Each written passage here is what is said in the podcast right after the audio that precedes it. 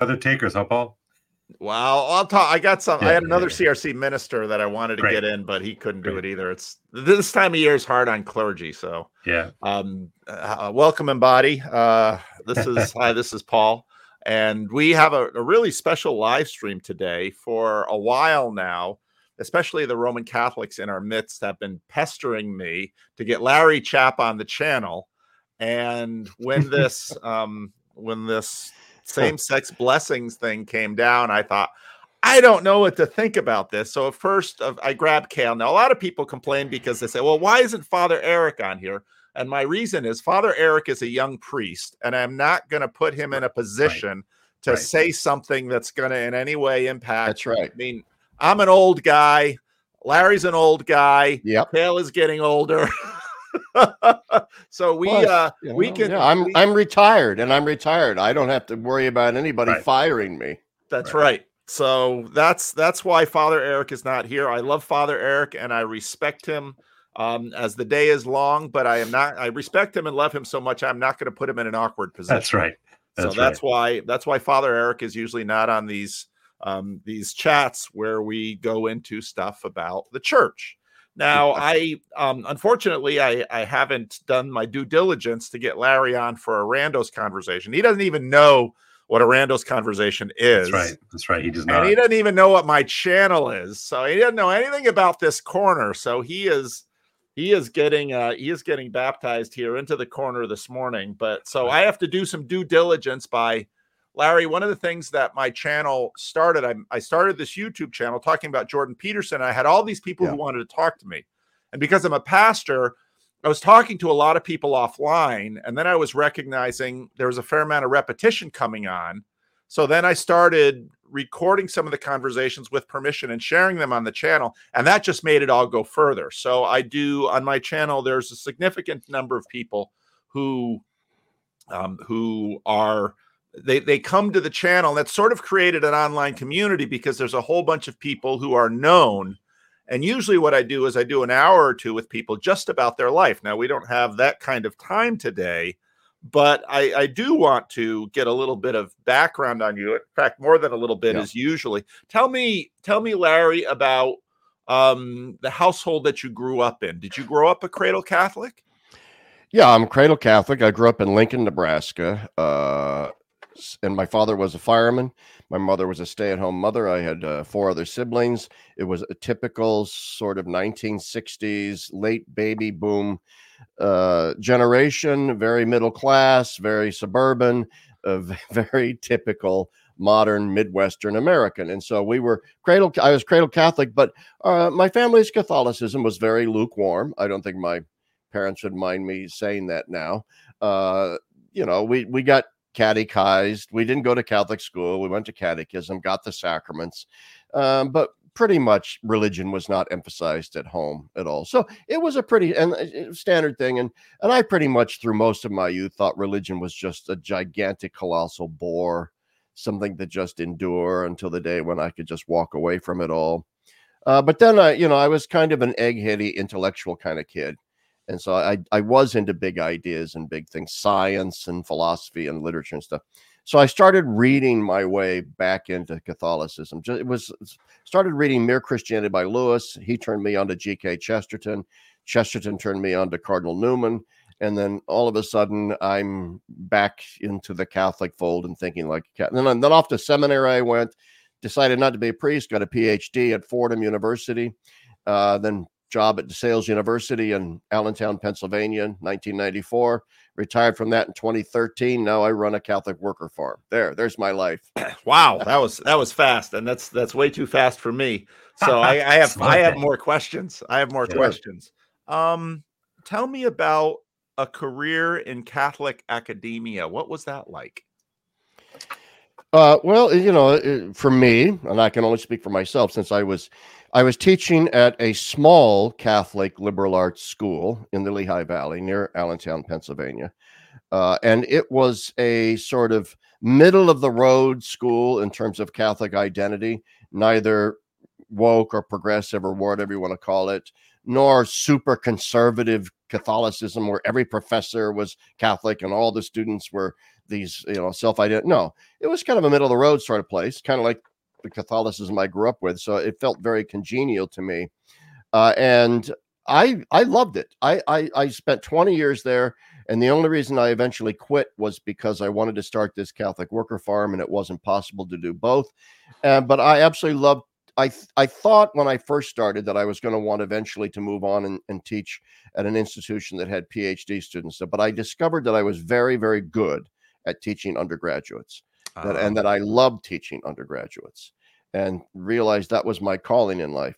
And and so I, I I just loved it. I got tenure and all that, but I was not happy with the broader Catholic academic world, and, and, and you might be inquiring about that. The broader Catholic Theological Guild, uh, from the late from the '60s on through up until today, even was dominated by liberal Catholics who thought that the Catholic Church was full of it and needed to eh, essentially become eh, your, some of your viewers might like this essentially become more like the protestants you know the, well, the and, and, Larry, what did that mean specifically? Because you know, one of the things that I've learned living living here in the corner with with Paul and the gang and all these various types of Christians is that, you know, when I was more of a ghetto Catholic, I had a kind of a very low resolution sense of what it meant to be a Protestant. And, and, and even and, and so then when I started to poke around a little bit, there's all kinds of different ways. But when when when you but I know exactly what you're talking about, Larry. So, like when you say you had a bunch of colleagues who wanted to quote unquote make it more Protestant, what did that like mean for you? How do you s- sense that? Because I think this will help Paul and the audience a little bit. Well, not colleagues at DeSales. I want to be clear about that, but right, just right. colleagues in the broader theological right. guild.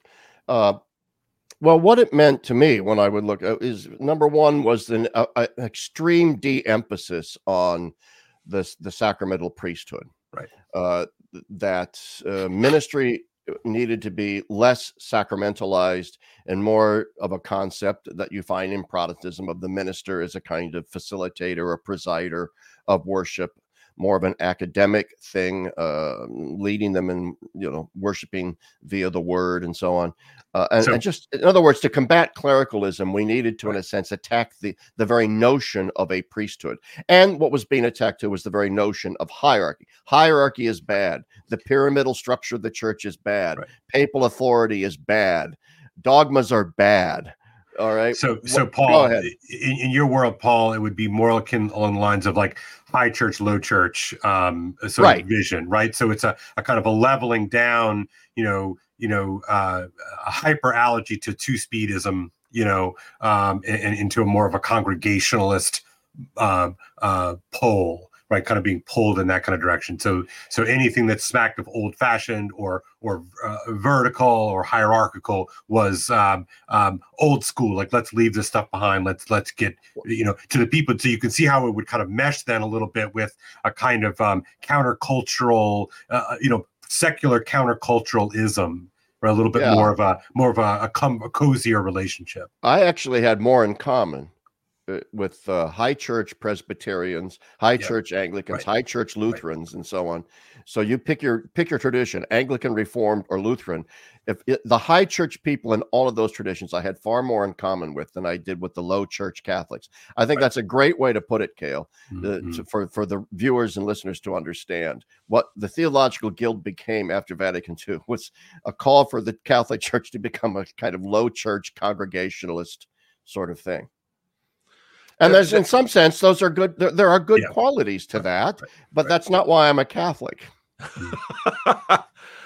to what to what degree is this a part of americanization hmm. because mm. you know it's one of the things that we talk about on this channel i mean catholicism for the united states was the great enemy they feared of course the french they feared the spanish and and so nationalism and Catholicism were, you know, Amer- America was definitely a Protestant nation. Protestant dissenters, uh, Catholics were to be feared, of course.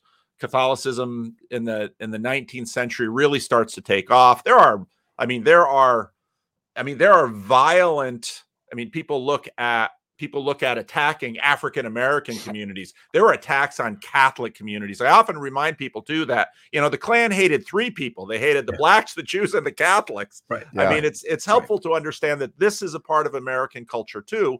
And so, especially then in the 20th century, um, with I would imagine all of what's going on in Europe, and of course the counterculture gets going. That I, it's not surprising that you're going to have these tensions within the Catholic Church. It's interesting that a lot of this stuff is also coming through academia and not, let's just say, through populism and sort of American culture leeching into to Catholic life. So is, is that a part of this tension as well? Yeah, oh, it's a huge part of it. I mean, yeah, people need to remember the history of anti-Catholicism.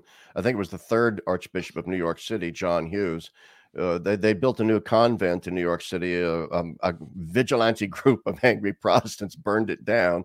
So John Hughes then advertised in the New York Times, said to the next Catholic institution that gets burned down, we're burning down the following Protestant institutions. Oh, and, and, yeah, this is John Hughes, is a bishop of New York City. Uh, and the, the burnings essentially ceased at that moment because John Hughes. But that, you know, all it's kind of funny to us now in retrospect. Geez, they really took things seriously back then. But there, there was this legacy, and then when the immigrants, the Catholic immigrants, Irish, and so forth, there was this great desire to leave all of that garbage behind, especially after World War II, and to mainstream into the dominant American culture. There's a great book by Will Herberg, you know, called The American Way of Life, and you know, and and uh, called Protestant Catholic Jew.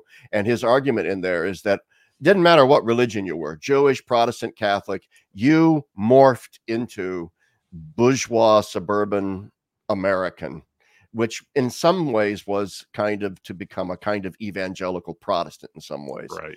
Uh, which beca- and there was another great book by William McLoughlin called the, the Great Awakenings, in which he sort of makes the case that American religion, even in its Protestant iterations, has been a kind of pan Protestant, lowest common denominator sort of thing.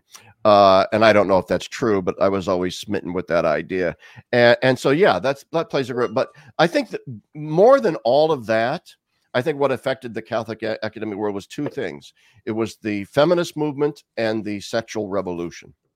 And so, what was driving many Catholic theologians after the council to take on this low church persona is that they really wanted to undermine and undercut uh, dogmatic moral and gender teachings within the church. They wanted women to become priests. And so, we needed to attack the church teaching on that out of largely feminist sort of presuppositions that no matter what the church's sacramental theology is, the fact of the matter is, not ordaining women relegates them to second class status, and therefore, by secular standards, they need to become priests. And then the other thing was the sexual revolution. We need the we need the contraceptive pill. We need to start let, lightening up on cohabitation and things like that. Uh, and now, of course, homosexuality. Uh, and so we need to undermine the church's sexual teaching. And, and so I think, in, I like to say, in many ways, it was a set of conclusions in search of arguments more than anything. Mm-hmm. And the conclusions were we need to become more mainstream American, more secular, more in tune with modern feminism and, and sexuality. And off we went. It strikes me, Larry, just real quick, Paul. It no, strikes me that you know you talk about the the conclusion in search of an argument. It, it's not unlike what we've been noticing in the the headline in search of an article you know that there's a you know there's a way in which the yeah. headlines are doing the work which i think will dovetail in what we will probably get to with paul and, and the rest of the live stream later on but there's a sort of an inversion there of that process. It's last week we did a we did a live stream actually. You you very could have been on last week's live stream too because the title of the live stream was is american conservatism crypto catholic? Um because I I picked up I picked up an argument from Aaron Renn. Aaron Renn is a very interesting Protestant who one of the few Protestants that has paid attention to the fact that I think the thesis about this this sort of um, because Protestants are so fractured, Protestants then tend to create these alternatives, sometimes even implicit institutions or agreements that allow Protestants to work together to to act like a um, to to act eh, basically to create a spirit that will allow them to govern a society. So instead of let's say having you you don't have you know, you Billy Graham is the is the spiritual advisor to how many presidents. Um, you you have this waspy, you you know, America was was very much driven and led by this waspy coalition, and as you say in the Second World War, this emphasis to bring Catholics and Jews into the coalition. And but what we've had really, I mean, the one of the most well known people from my tradition. Um, Kristin Kobes Du Mez writes this book, Jesus and John Wayne. I I was I first heard she was writing this book. I thought, oh, good, someone's taking a look at this. And I looked at the book. I thought, this is not the book I was looking for. Because for me, the the the big news is not that people's religiosity and their nationalism get intertwined. That that I simply expect. The big yeah. news is what happened to waspy America and these elites. Yeah. And and then what's been interesting is how you know how catholics have kind of come in and and so then so then the group of three protestants are talking about it and they're basically saying well you know the the, the evangelicals who always get shot at on the news by the progressives they're the foot soldiers. The real brains behind all of this are the roman catholics. And it's like oh well that's interesting. And and so yeah. i mean we were talking about that last week and i think that does very much fit into at least the the, the crazy thing the thing that when protestants look at the roman church that is tough for us to realize is just how big and how old and how global and how massive that is. Yeah. A lot of protestantism especially in america tends to be very local. And denominations are these like my denomination it's sort of a historical coalition but those things don't last very long. So my denomination is a little over 150 years old, and in many ways, it's breaking down, and it will probably end in the next 25 years, just because a lot of what held it together were the the values and the ethnicity of Dutch immigration. And so then beyond that, we sort of get absorbed into the broader non-institutional but religious quasi church thing and what the Roman Catholics have actually, despite all of the drama you have within your institution, you actually have a container that gives form and shape and identity. Whereas, you know, Protestants are just sort of generic Christians out there. I don't know if that sounds fair. Well, no, I think that's very fair. Uh, that Catholicism has this this unique thing that not even say a, a more uh, bishop oriented denomination like Anglicanism possesses. We have this thing called the Pope, which allows us to have this transnational fulcrum upon which all or, or hub, I think better way, all the hub. spokes of the church revolve around this this hub. And it's that hub over the past centuries that has kept the church from flying apart from the various centripetal forces that tore Protestantism apart. All right, that that Protestantism had no hub, and so any that would happen to any religion. It happens to every religion that doesn't have a hub. That just flies apart, and you end up with all this kaleidoscopic, uh, you know, pluralism within it. And so uh, Catholicism had that unique thing called the Pope, and then of course then the bishops on down the line, and so on. That can, however, and that's all true. So your distinction is correct. That can, however, mask over the fact that in many ways the unity is merely a paper unity. Right. Uh, that the differences run deep and profound. And like I said not too long ago, I often find that I have much more in common, both not just in theology, but in terms of how I approach the world through my the eyes of faith. I have more in common with many of my Protestant friends and brothers and sisters than I do with many of my Catholic co-religionists. Right, and Paul, that that you know, for me, you know, uh, I think that would explain my attraction to the corner, right? That that that you know I have in certain weird ways more freedom to kind of be and say and speculate and think out loud here than I would say in the theology department at Villanova, you know, or or right. you know, because uh, for all intents and purposes. And I know Sam was kind of giving us the biz, giving me the business last Friday, tongue in cheek, of course. But you know, um, you know, uh, what is a Catholic, right? We were talking about that last week, and it's like, well, you know, it's there is no um it would be hard again i'm sort of picking on villanova because it's just on the brain villanova's fine like whatever right but it's it's it's not it's not catholic right? In other words I, I, would have a hard time finding someone who would like believe you know in the supernatural claims of the broadly speaking of the christian faith much less sacraments and sacramentals and demons and angels and spirits. And i mean you know forget that. I mean you know so all of so much of mainstream catholicism is is really effectively no different than the kind of liberal wing of the presbyterian church which might explain then a little bit why you have all this wailing and gnashing of teeth about um, gay blessings or or women in yeah. priesthood. It's because there's lots and lots of sort of like Methodist envy um, amongst the academic um, Catholic set, and I'm I'm not just locating that in, in in theology departments. I would say that that's largely true of. I mean. I, I I would guess that you would have a hard time finding a practicing you know, more than a handful of practicing Catholics in, like, say, a, a an English department at fill in the blank Catholic university. Wow. M- much less a theology. I mean, you know, Larry yeah. would, would, be able to speak to the, the- theology well, guild a little yeah. bit more than I can. But in other words, it, it, it's really easy to say the sort of the Catholic and name only thing because, like, I it, I'm not making a sort of hyperbolic joke, right? So therefore, I can come here into this corner with you guys, Paul, and, and it's like, oh, okay, I can like actually talk about Jesus. Like I can actually talk about miracles. Exactly. I can talk about, you know, eh, these kind of things. Go ahead, Larry.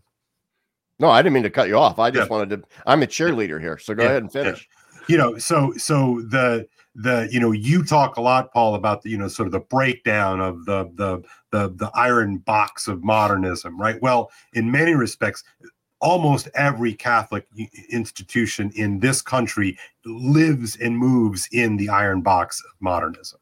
Hmm. Absolutely. I was going to say that the, the, the dividing line is no longer so much, I think, along old fashioned Reformation confessional right. lines, you know, all the various solas, sola scriptura versus tradition, and blah, blah, blah, blah, blah. Okay, those are all still important theological things that we can discuss and inter you know ecumenical dialogue. Poop de do. The real crisis is a crisis of truth, and and Pope Benedict Joseph Ratzinger constantly emphasizes it's a crisis of truth. And so the great divide is no longer between Protestant Catholic. The great divide is amongst Protestants and Catholics between the idea that revelation brings us objective truths about God that are non negotiable, are the bedrocks of our faith, that even though the dogmatic expressions thereof are historically conditioned somewhat, there is an objectivity to them that transcends time, history, and subjectivity. There is truth. And that truth is the truth of Christ revealed to us in God in his scriptures. And then we argue about, okay, how, how do we do that? But the bottom line is we agree there is an objective truth about God communicated through Christ, and then the dogmas of Trinity and Christology and so on.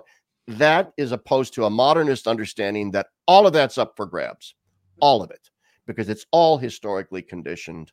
All of it is subjectivist. And now, therefore, we need to engage in these theologies of experience, where instead of beginning with Christ and scripture and revelation, we begin with cultural pluralism and subjectivity and my identity. And so you end up with queer theology and feminist theology and you know, indigenous theology. And what you then is reconstruct Christianity in the image of those experiences.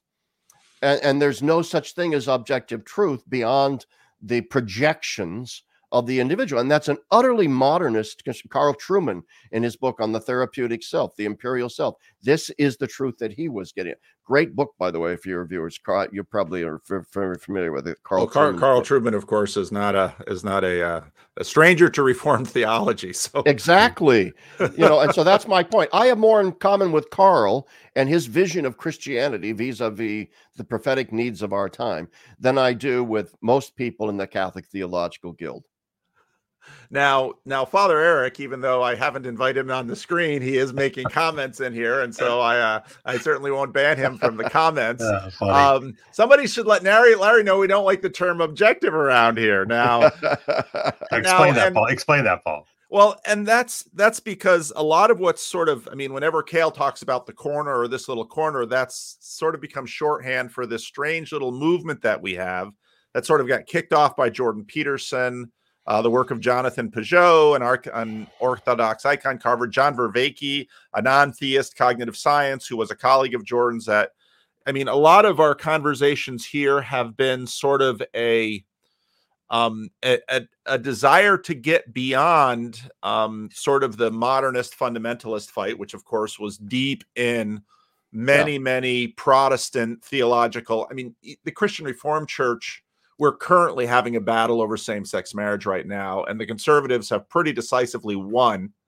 And the the progressives who have had the who have been the elites in the denomination for 70 years are now in a place that they have no idea what to do with because they have been building all of these institutions, owning all of these institutions, and they're now realizing that the conservatives are rather are are are ready to enforce subscription on matters like traditional sexuality, and they are going to find themselves locked out of all of the institutions they have been carefully cultivating for 70 years. I mean, that's what's happening in the yeah. Christian Reformed Church now. Now, one way to look at that, and most of the Christian Reformed progressive elites who are now about your age and my age, um, you know, a lot of the older crew, they they see this battle. They tend to see this battle through the lens of the modernist fundamentalist fight and they are sort of on the modernist side and they bl- they point fingers to all of the conservatives that they are fundamentalists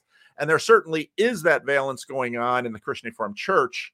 What has been happening in this little corner of the internet has been not so much a framing um, it, it, it's it's sort of followed the phenomenology all the way through into a neo sacramentalism that basically yes. says that um, on the other on the other side of the modernist fundamentalist fight, there is the recognition that a lot of this traditionalism, there was a phenomenology baked into um, into the ancient world that was essential for human habitation and human thriving, and that the and obviously this causes a big tremors within Protestantism, which of course was right there at this this great break, which gave birth to the Enlightenment and modernism and all of that. I mean, Protestantism and modernism in some ways can be seen as quite synonymous. But now we have this movement where,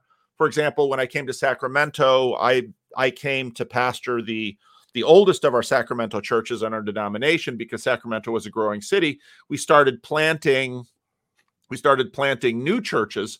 And when we started planting churches in the 90s, we were using sort of Bill Hybels' big box seeker methodology.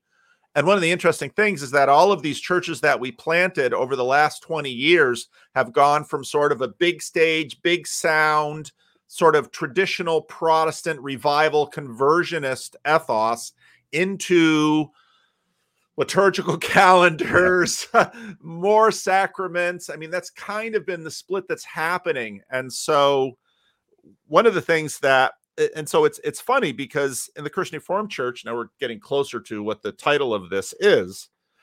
Many who had been sort of following the modernist fundamentalists, but tracking with the modernists, basically said, of course, the turn to embrace same-sex marriage, um, and this this new understanding of human sexuality, as as you sort of frame from an experiential. The other side that is merging is also sort of has a focus on the phenomenology, the phenomenology and the experiential, but in a very different way that has in some ways become a new form of conservatism. So, I mean, that's yes. sort of where this this very strange little thing that's been growing over well, here has been tracking. Very, yeah, it's very interesting because it tracks very nice. Uh, you know, as soon as the word objective came out of my mouth, of course, little alarm bells went off because th- that does, you know, conjure up an image of a kind of false Archimedean objectivity that floats above time and history. It's, but it is a convenient shorthand. with regard to emphases. Uh, and a lot depends on how you conceive of objectivity, of course. Mm-hmm. Now, a lot of this mirrors the current debates in the Catholic Church between radical modernist progressives and radical traditionalists, all right, who are kind of our fundamentalists, who have these sets of fundamentals that we all have to adhere to in this very rigorous way, or else you're not really a Catholic. And they'll go all the way back to the Council of Constance and Aquinas. And yeah, see, they said XYZ here. And so that's what we still have to think. Okay.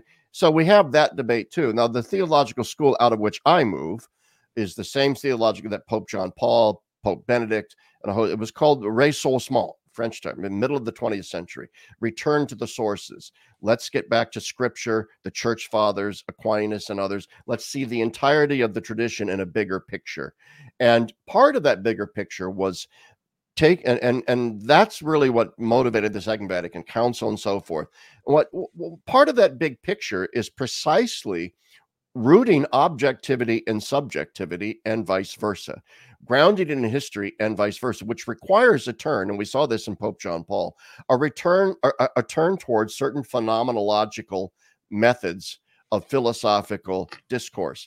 We're not leaving sort of Thomistic metaphysics behind but we are now going to incorporate notions of experience that get phenomenologically analyzed, both theologically from within the lens of faith and philosophically, in order to construct, in a sense, orthodoxy from below.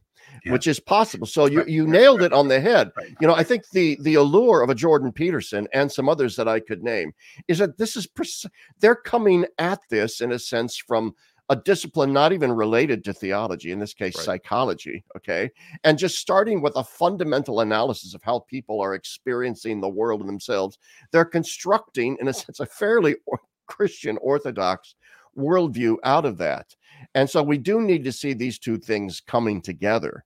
Uh, the, the guy I did my doctoral dissertation on, Hans Urs von Balthasar, was a Swiss Catholic the, theologian, very uh, familiar with Karl Barth, the Protestant Reformed theologian. Uh, and and Balthasar's whole point was that it's very, what you said. It's very sacramental that Christ presents us with a gestalt, a form, an aesthetique, and that form has very much an objectivity, like art has an objectivity, that then provokes from within us a certain subjective response. Uh, that then has to be taken into consideration. But anyway, I don't want to go into big academic dissertation here. But no, but, ahead, uh, but one of the things this is great. So like one of the things that that that that people talk about here is you know this sort of we're seeing you know visions of things that emanate from from from a top and things that emerge from on uh, from from underneath and right there's this sort of interesting meeting ground between these two things and so i'm fascinated about what you're talking about with with you know von Balthasar, and then you, are seeing what what Peterson the, just starting with the phenomena, you know, what the, the things themselves, right? Yeah. Back to the things, right? I mean, I think that's that's really Im- important here um, because the the the the sort of the the leftish modernists and the rightish modernists seem to ignore all of that uh, the the upper and the lower registers, right? And I know this is a word that's going to trigger you, Paul, but both of them tend to be very literal, and, and I'm using that that oh, yeah. that that magic word uh, on purpose because we don't like to say literal here. We like to say real or actual, whatever. But but I physical. mean it, right? I think for physical, right? That the that the the modern, the leftish and the rightish modernists all play on the on on the level of the letter, and it and, and it hinges really on that. And what I don't understand, and maybe um Larry, you might have to say something to say. Why didn't the the left? Uh, I know why the, the the, the conservatives didn't get um, blown away by this, but why didn't the left side of that equation get destroyed by Derrida and and the rest of the um, uh, post structuralists? You know, it's it's interesting easy. to me. It's easy. Sex, sex. Okay. Okay. Uh, mm. Sex because uh, the one thing that postmoderns are, are not really that postmodern about is is that they buy into uh, the the modern world's view of of sex and the right. rights to sex and so on. Right. That's my view anyway. That's interesting. Okay, uh, yeah, that's cool. That they don't take their deconstruction far enough. But anyway, I, I, I like your idea though because ironically, I think both Protestant like fundamentalists and Catholic radical traditionalists have a relatively modernist understanding of oh. truth. Absolutely. Okay. That if they buy into this enlightenment concept of a fact value distinction of yes. objective subjective yes. so if something is objectively true then subjectivity doesn't count and if something is subjectively constructed then obviously there's no objective yeah, reality right. beyond yeah. the mind and so you end up with either liberal liberals or conservative liberals yeah. and so what breaks down in postmodernism is that entire fact values distinction is attacked and you know love becomes veiled lust justice becomes veiled uh, revenge truth mm. becomes veiled power and so on. Mm-hmm. And you mm-hmm. get all of these various deconstructions, which is why we are now left with nothing than the flotsam and jetsam of a balkanized universe of various atomized identities, all mm-hmm. fighting in the public square for the, for for their you know for their pound of flesh. Now, I do think though that w- to play in that sandbox is both dangerous but almost somewhat necessary for mm-hmm. modern day mm-hmm. evangelists. Okay, so what we have to show, see, part of the problem with theologies of experience is precisely that some experiences are more privileged than others it seems okay so there's a there's already we have to do a hermeneutic of the process of selectivity with regard to whatever filters are being used to say well these are the privileged experiences and these ones are not and so take the take the issue of same-sex blessings the presumption among many of the Catholic supporters of this is that, well, that's clearly the compassionate thing to do mm-hmm. because, mm-hmm. you know, otherwise it's a very, it's going against the, the gay experience of their own sexuality and they're here. We can learn from them about their we need to respect that except that ignores the fact that there are millions of catholic homosexuals or maybe tens of thousands i don't know the exact numbers who actually don't want to uh, engage in the LGBTQ subculture, who do view uh, homosexual sexual relations as spiritually toxic, as sinful, as something to be avoided. And many of them do try to live Christianly chaste lives, only now to be thrown under the bus by a church right. that says, you know what, your experience doesn't count. Because now they use the language of of the postmoderns. You've simply imbibed the ideology of your oppressors.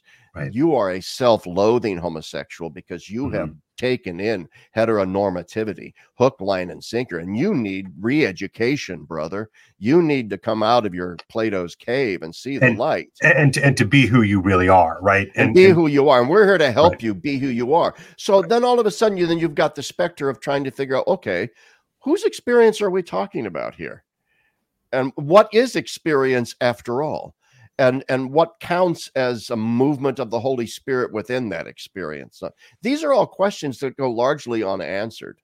Uh, and what happens simply is that the normativity of secular values whatever the, the the mood of the social contract is at the current moment that becomes the determinative filter as to what experiences count and which ones don't. And that's precisely what we're seeing right now in the catholic church with this huge debate over same-sex blessings now let's uh, before we get into um, the the content itself. This is these are three notes from the the guy I wanted to have on, another Christian Reformed minister friend of mine. Um, and and he brings up point number one. He says, "To me, this feels like PR cover. The Roman Catholic." Uh, this is another Christian Reformed minister who wrote this. Sure, Roman Catholic uh, refuses to deal with misbehaving priests and higher up who looked the other way or perpetuated the crimes themselves. But now all the PR is about some inclusive future that will never happen. Edward Bernays would be proud. Um, the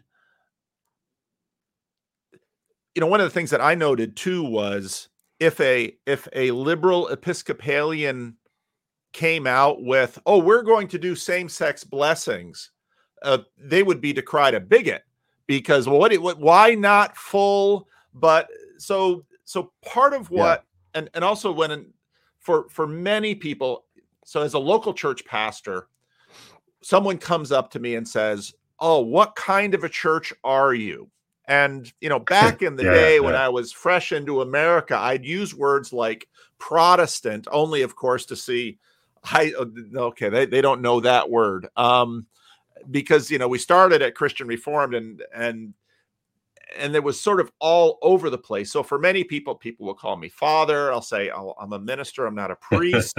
and of course, that distinction is is nowhere nowhere seen. So let's let's first talk about blessing because one of the things that I see immediately is that oh for in the in a Roman Catholic context, I mean, there, there's never been a I, I received no training from my theological education on blessing what what in the Christian Reformed Church would be, well, we're going to say a blessing for a meal. Blessing is basically a prayer, and of course, it's not looked at, but that's of course couched in within the tradition. Protestants have their sort of their assumed understanding of prayer. But right away, when I got this, I thought, let's you know, talking to my Protestant friends before you rush in, basically with your very low resolution, I'm for it or against it, based on you know my polarity in the culture war you have to understand that in a sacramental universe, something like something coming down from the hierarchy prescribing in great detail what a blessing is and who can be blessed and what those blessings mean that is a whole nother valence in a deeply sacramental tradition so yeah. maybe you guys can flesh that out a bit because that's not a i mean obviously there's sort of the payload in a culture war that this thing delivered to american papers Hmm. But before we get there, I want to at least have not be totally clueless about what on earth are we talking about? And and and Larry, you can hit this, but and also what what what would be the difference between like say Kale Zelden offering a blessing versus what does it mean in in our world when a priest or a bishop or a cardinal or a pope offers a blessing? Oh, there's so many interesting things all packed in there. Uh, uh, one has to ask since priests have always been allowed to bless sinners, they do it in the confessional all the time, uh, or just anybody who, hey, Father, can you bless yeah. an old altar boy? You know, just run up in the street, you know. Uh, yeah, the priests have always been able to bless sinful individuals who approached them and said, Help me, Father, I'm a sinner, and just put God's blessing on me so I can do better. I mean, that's got gospel warrant, right? when you know lord i am not worthy that you even enter under my roof but only say the word and so on that kind yeah. of thing yeah. but so this document seems to be going beyond that and it seems to be going out of its way to say okay now we're going to add a new kind of blessing all right and the, the viewers need to know this all right that there's a new there's a new blessing in town that the doctrine for the doctrine of faith has suddenly discovered and this new blessing is called a blessing of mercy. It's not it's not a blessing of repentance where you're actually asking people before you bless them express repentance for your sins and I will gladly pray over you for conversion and the grace of God to help you overcome your sins. No. This is you're in your sin and God loves you as you are and I'm going to bless you anyway because God loves you as you are and I'm not going to call you out of your repentance because that would be judgmental. Notice the document says no moral interrogation before interrogation. the blessing is given. Right. No, right. it even uses the word interrogation. Yeah. You may not morally interrogate the person you're about to bless. The presumption is we're all sinners. This is a sinner presenting themselves to you, and no questions can be asked. So this is kind of a blessing of mercy instead of an old-fashioned. Now, the difference between just an average person uh, blessing, you know, a layperson and a priest is that, of course, in the Catholic Church, and you hit it, uh, Paul. You know, the in the Catholic Church, the priest himself is a sacrament, holy orders, in persona Christi, who stands in the person of Christ to confect the sacraments, to perform the Eucharist, uh, and therefore, the document makes a distinction between, you know, liturgical blessings and non liturgical blessings, sacramental blessings and non sacramental blessings. So now we've got this new thing called a non liturgical, non sacramental blessing of pure mercy and and yet it flies in the face of the fact the reason why people want a priest to bless them and not a layperson is precisely because they sense the sacramental presence of the priest.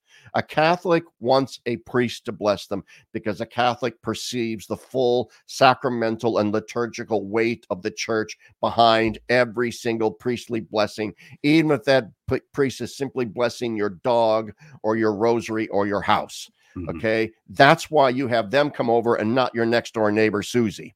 Okay. That's why. And so it, it, it flies in the face of common sense to say, oh, we're going to have them bless same sex couples, but they're not really liturgical blessings and they're not really blessing the union. They're just blessing these couples. What the heck is that? Well, my, my question immediately was are they blessing the relationship? Because because it's one thing to bless you know, two men went yes. up to the temple to pray. You know, um, right. Lord have mercy on me, a sinner. It's one thing to bless a person, and and because of course in in a Protestant church downstream of Luther, you have the priesthood of all believers. That sort of, I mean, obviously these things are in play in terms of the sacramental thing. But the thing that immediately appeared to me was blessing a relationship when, in fact, in at least in terms of the debate going on in the Christian Reformed Church, you know it's it's it's the re you know there there are issues with the people but like you said there are always issues with everyone in the christian for you know we have the we have total depravity. I i can't bump into a human being and not meet a sinner who with mixed motives and, right. and mixed outcomes all of that. But you're blessing a and and that of course in, in many ways the christian World church is the fight. You're blessing a a type of relationship. And and to me in you know part of what happens in a marriage ceremony is you are asking god's blessing certainly on the people but yeah. the focus is on the relationship and it seemed to me that that that i didn't understand in that because obviously there's also this other valence of the sacrality yeah. of things that protestants and catholics have tension on right. as well yeah, yeah right. you know there's there's definitely here it's there's a contradiction within the document and it's a contradiction caused by the fact that it's trying to be deceptive and i'm just going to say it the document really wants to green light the blessing of same sex unions. I think that's very clear. It wouldn't have come out as a declaration unless it had something, some value added thing that it was after, that it had some goal that it really wanted to achieve. Uh, all those people out there saying, oh, this is a big nothing burger. This is just saying that it can bless sinners. And we've always done that. Well, if that's all it's saying, it's a big nothing burger, then why issue the document at all? And the, the internally, the document says, well, we're not oh, this is not a marriage and we're not blessing the union. We're blessing. In, in element- no way should this be confused with the, That's the, right. the blessing. And yet, a, yeah. the two people are allowed to present themselves as a couple to be blessed. And it is said that what is being blessed are the positive elements in their relationship. Of the relationship. The, right. Yeah, not the sinful bits of their relationship. We're mm-hmm. blessing mm-hmm. like mutuality and nurturing and loving care while one is sick and those sorts of things. That is what we're blessing here. Okay, so then you are blessing the relationship. So now we're we, we've already split hairs between these different kinds of blessings, split hairs that nobody's going to pay attention to. Now we're splitting hairs about what part of the relationship is getting blessed and what part is not. That's why this same this same curial office, the Dicastery of the Doctrine of the Faith in 2021, issued a document that said in under Pope Francis, it said, yeah. in no way, in no way can we bless these things. In no way, because you cannot differentiate between the good parts of the union and, and the sinful parts. It will all be taken as a whole. And that's precisely what this document now repudiates. It says, oh, yeah, yeah, we can bless the good parts of the relationship well.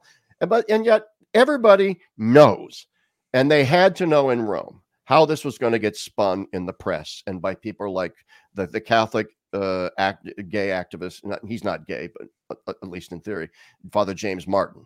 Okay, he, he hasn't stated his sexuality, but he's a big LGBTQ advocate. As soon as this document hit the fan, he called the New York Times, established an op, a, a, a photo op moment, called two of his gay friends who are married, blessed them very publicly, and so on. And this is how it's being spun. And the Vatican had to know this is how it's going to be spun. So this is a long-winded way, and I'm dominating the conversation of saying yes to your observation that it does seem that they are greenlighting the blessing of a relationship here. I don't think there's any way around that. That's what they're doing.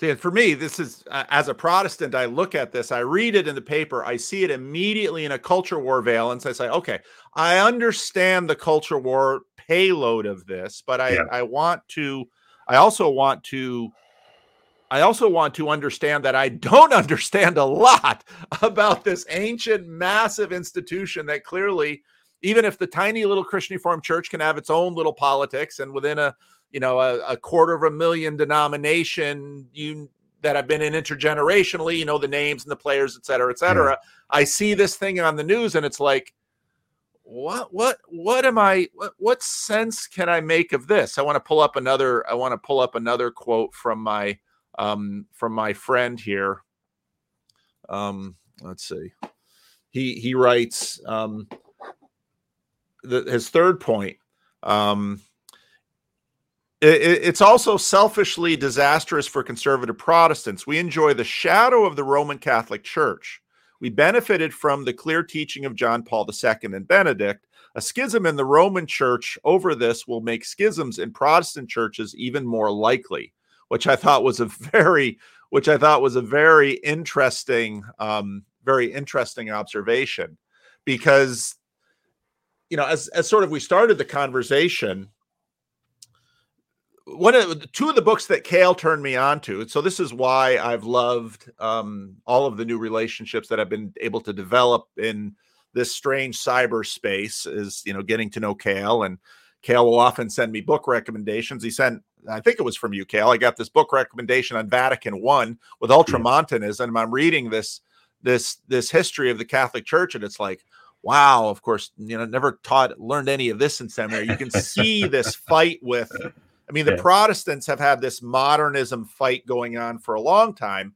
Of course, the Catholic Church has had it too, and in many ways, kind of older because you were dealing with it obviously for for a very long time. And so, and then Vatican II, same author was John O'Malley. Wrote O'Malley, yeah, you know the O'Malley yeah. books, uh, uh, Larry. And, and, for me, these yeah. were just these were just windows into all kinds of history. You know, you as a Protestant, you'd hear things about Vatican II and, well, and, and super low resolution. Vatican II, well, the Catholic Church just seemed to get a little nicer. yeah, that's yeah. great. That's great. I think that's why most Catholic thinks too. Wasn't that council yeah, about right. saying we don't have to do anything exactly, anymore? Right, right. And that, that became the that got rid of all the, those rules that we used to have. Right, right, right. that's you the, know.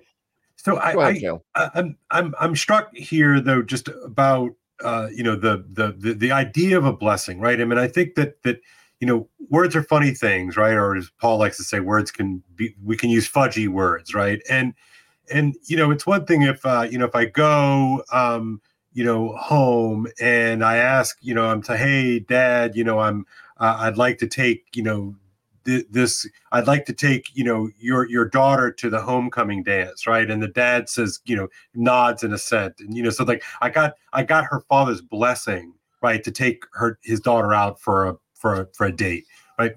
Um and and so i think we all understand that kind of blessing right? You know basically it's like sort of my favor or you know my nod of assent right? But i, I think that where where where you can sort of see the flattening of the word blessing into just that meaning right? Is it's been sort of cycled through and speed run through um, all the various modernisms and all the various isms. But if, i think if we look at what catholics have understood as blessing you know it's it is explicitly supernatural right? That that that you know and, and and maybe some people would accuse it of being like magic or or or whatnot but that the the reason why me, you know, blessing the table versus Father, you know, Stan blessing, you know, the, the, the thing is that that in, in Catholic sacramental theology, that the priest has access to confer blessing in, in, in a very in a, in a in a real way that I don't have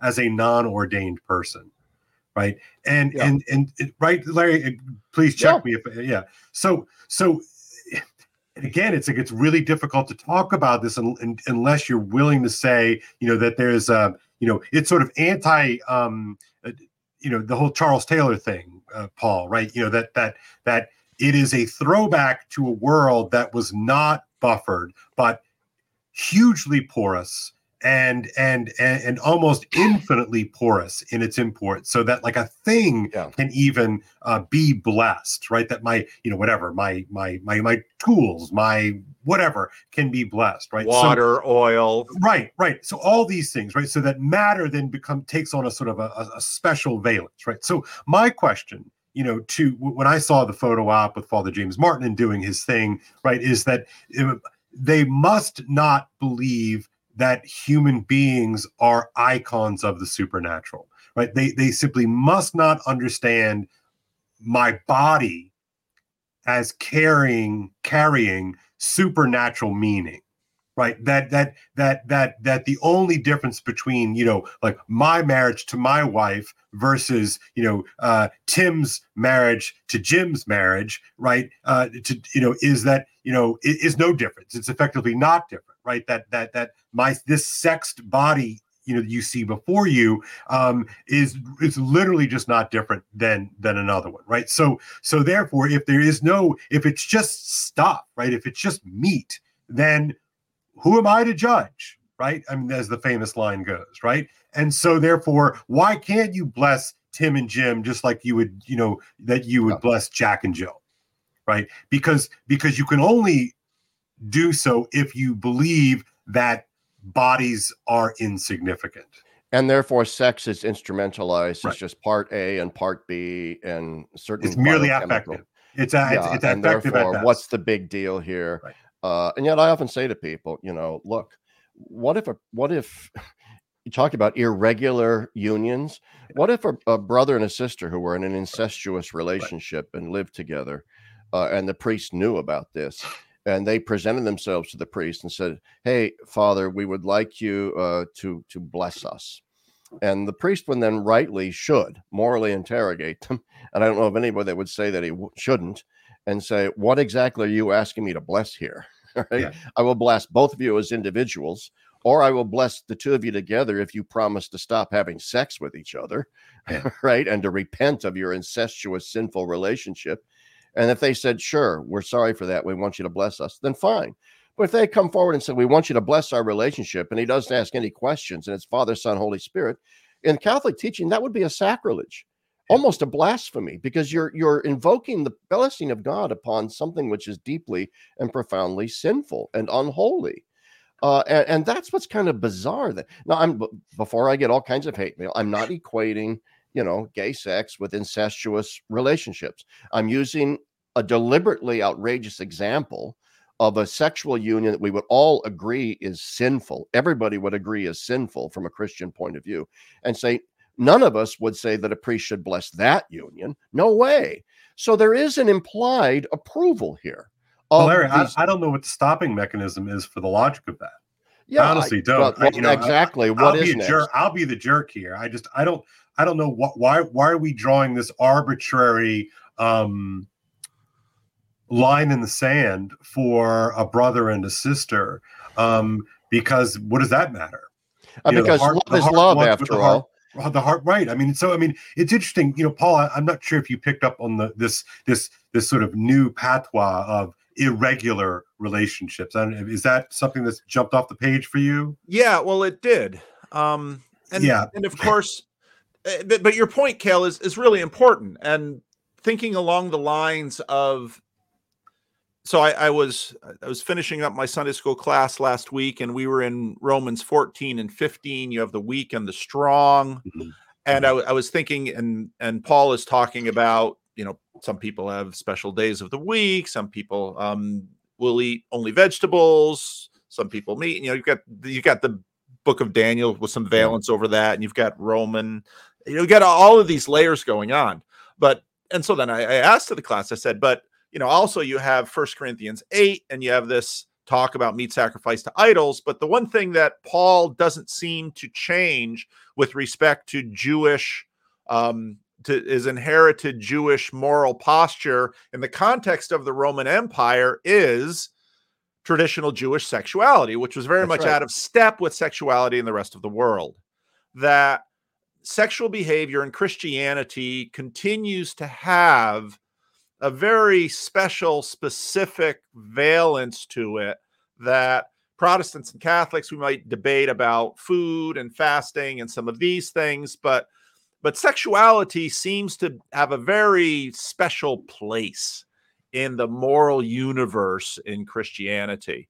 And and and and when you come post enlightenment to try to say, well, we're going to have what we imagine to be a filter of rationality through which we will decide what is contextual and what um you know yeah. therefore what is what is adiaphora from what is essential i mean sexuality has always sort of been the nub here and and and so and and that in fact in part of the argument i put forward to the christian reformed church is that in fact instead of instead of thinking about let's say a list of rules because rules based approaches tend to get difficult i think and I, I, think you want you'd rather you'd be better off to look at ideals. And i think actually that is one way in which a lot of the sacramental traditions better preserved because what is what is the ideal for human sexuality? Because if you if you bring things if you deal in an economy of ideals you can deal with that which falls short of the ideal but you measure the institutional response and and orient the institutional response with respect to the ideal rather than necessarily the rules. Because human reality is messy human hearts are messy people's lives get messy and and in this context of course like you said i think you said it beautifully every every priest in a confessional is blessing sinners that's the whole point mm-hmm. of a mm-hmm. blessing that the blessing yeah. is to yeah. is to bring someone towards the ideal and that again i think part of how that's the catholics true. have helped protestants in this conversation it's repentant sinners that's right that you're uh, repentance but I, I i would balk at one thing okay I, I i perfectly agree with what you're driving at here with regard to we're all on this graduated scale on the path of sanctification, and we're all sinners. Uh, but I'm not comfortable with the language of, of, of ideals uh, hmm. because that's an easy way to ignore the fact that what we're talking about here are commandments. Mm-hmm. These are non negotiables. And so, yes, we have to be compassionate and forgiving of everyone who violates a, com- a commandment. And we have to be, en- I mean, because I have violated commandments. You have. We all have. And we all have to be endlessly forgiving of that. But they're not ideals. They're not asymptotic goals that none of us can reach. I can live a life where I don't commit adultery. That's true. That's true. I can live a life where I don't steal, lie, a lie, or murder anyone. I can live a life where I honor God and don't dishonor my mother and father. That's within our reach. That is possible. And to speak of them as ideals, I think, is to make them sound like these ethereal things that none of us can. This is what this Vatican has done right. over and over and yeah. over again. Whether it's on, on so many Catholic moral theological issues and sexuality, is to treat them as ideals. None and of us reach those, and therefore and unreachable, therefore, right, right. And, and therefore mm. unreachable, and therefore we need to have this endless rolling compassion that is essentially disavowing the fact that these are commandments that the church expects you to live up to. Now, of course, now there's a fine line here between judgmentalism and harshness and Pharisaism and self righteousness, and then mercy, compassion, and forgiveness. There's a tension there, absolutely. But you don't resolve that tension by simply saying, well, they're not commandments anymore, they're just ideals. Well, yeah, that gets rid of the tension, all right. that really gets rid of the tension, doesn't it? And uh, I would also have one one thing. I don't know how much time we have here, and I don't want to dominate. I, I, I usually go two hours, so um, at some point we'll probably. Okay, well, I, want. so I don't know. At the, at the risk of changing the topic, there was a Spanish bishop that came out today. I can't remember his name. It was reported in Catholic News Agency, and and they interviewed him about this new document, and he said, "Okay, I have issues with it and so on, but it is from the Holy Father." But what he said was very interesting. And some of your viewers may not know why this is interesting, but he said, I wish, however, on a matter of such great pastoral importance that affects the entire worldwide church, on a matter of great sensitivity and contentiousness, that the Holy Father and the Vatican had consulted the bishops of the world on this topic first but they didn't. And they just and, and, he used the word synodal, that the Pope had been more synodal in his approach because Pope Francis for the past two years has been pushing us a more synodal and less Roman centralized centralized church. You should he, flesh that out a little bit um, because people yeah, well, okay. What... Going back to this idea that the Pope is some sort of monarch and potentate, you know, every, every that, that, every Protestant stereotype ever used against Catholics and Protestant Catholic, that the Pope is just sort of oracle on the Tiber, gets an idea every day, and this is now revelation, is sort of coming true here in some ways in this papacy. Whereas right. the idea has never been, go back to Cardinal Newman and others, the idea has never been that the Pope is just this free floating oracle that hovers above scripture and tradition and everything and can just make stuff i use stronger language but make stuff up as he goes along and that therefore now that's the new teaching of the church he's he's not supposed to do that Okay. And so Pope Francis himself has been saying we need less and less and less focus on the Pope. There's too much cult of personality around the Pope, too many decisions in the church being made by the Pope. Let's decentralize.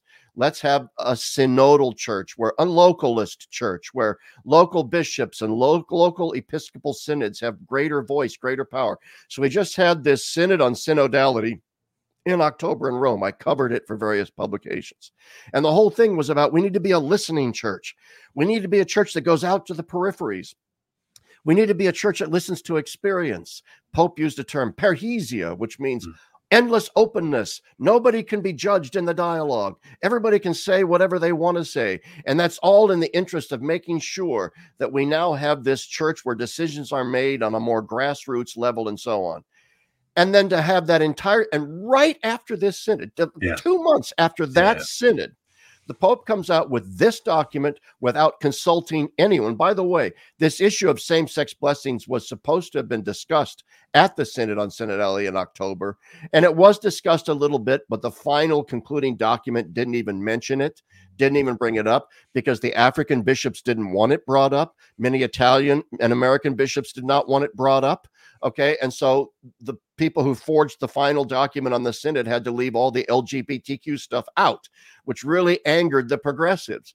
All right. So, in other words, when the Synod met and all these bishops from around the world and lay representatives met, they, in a sense, said, We don't want all this stuff.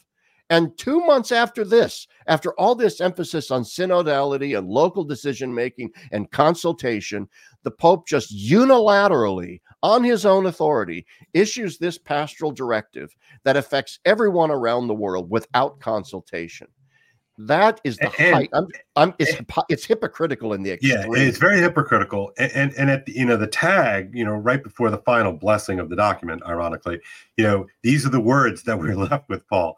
Thus, beyond the guidance provided above, no further response should be expected about possible ways to regulate details or practicalities regarding blessings of this type. Wow.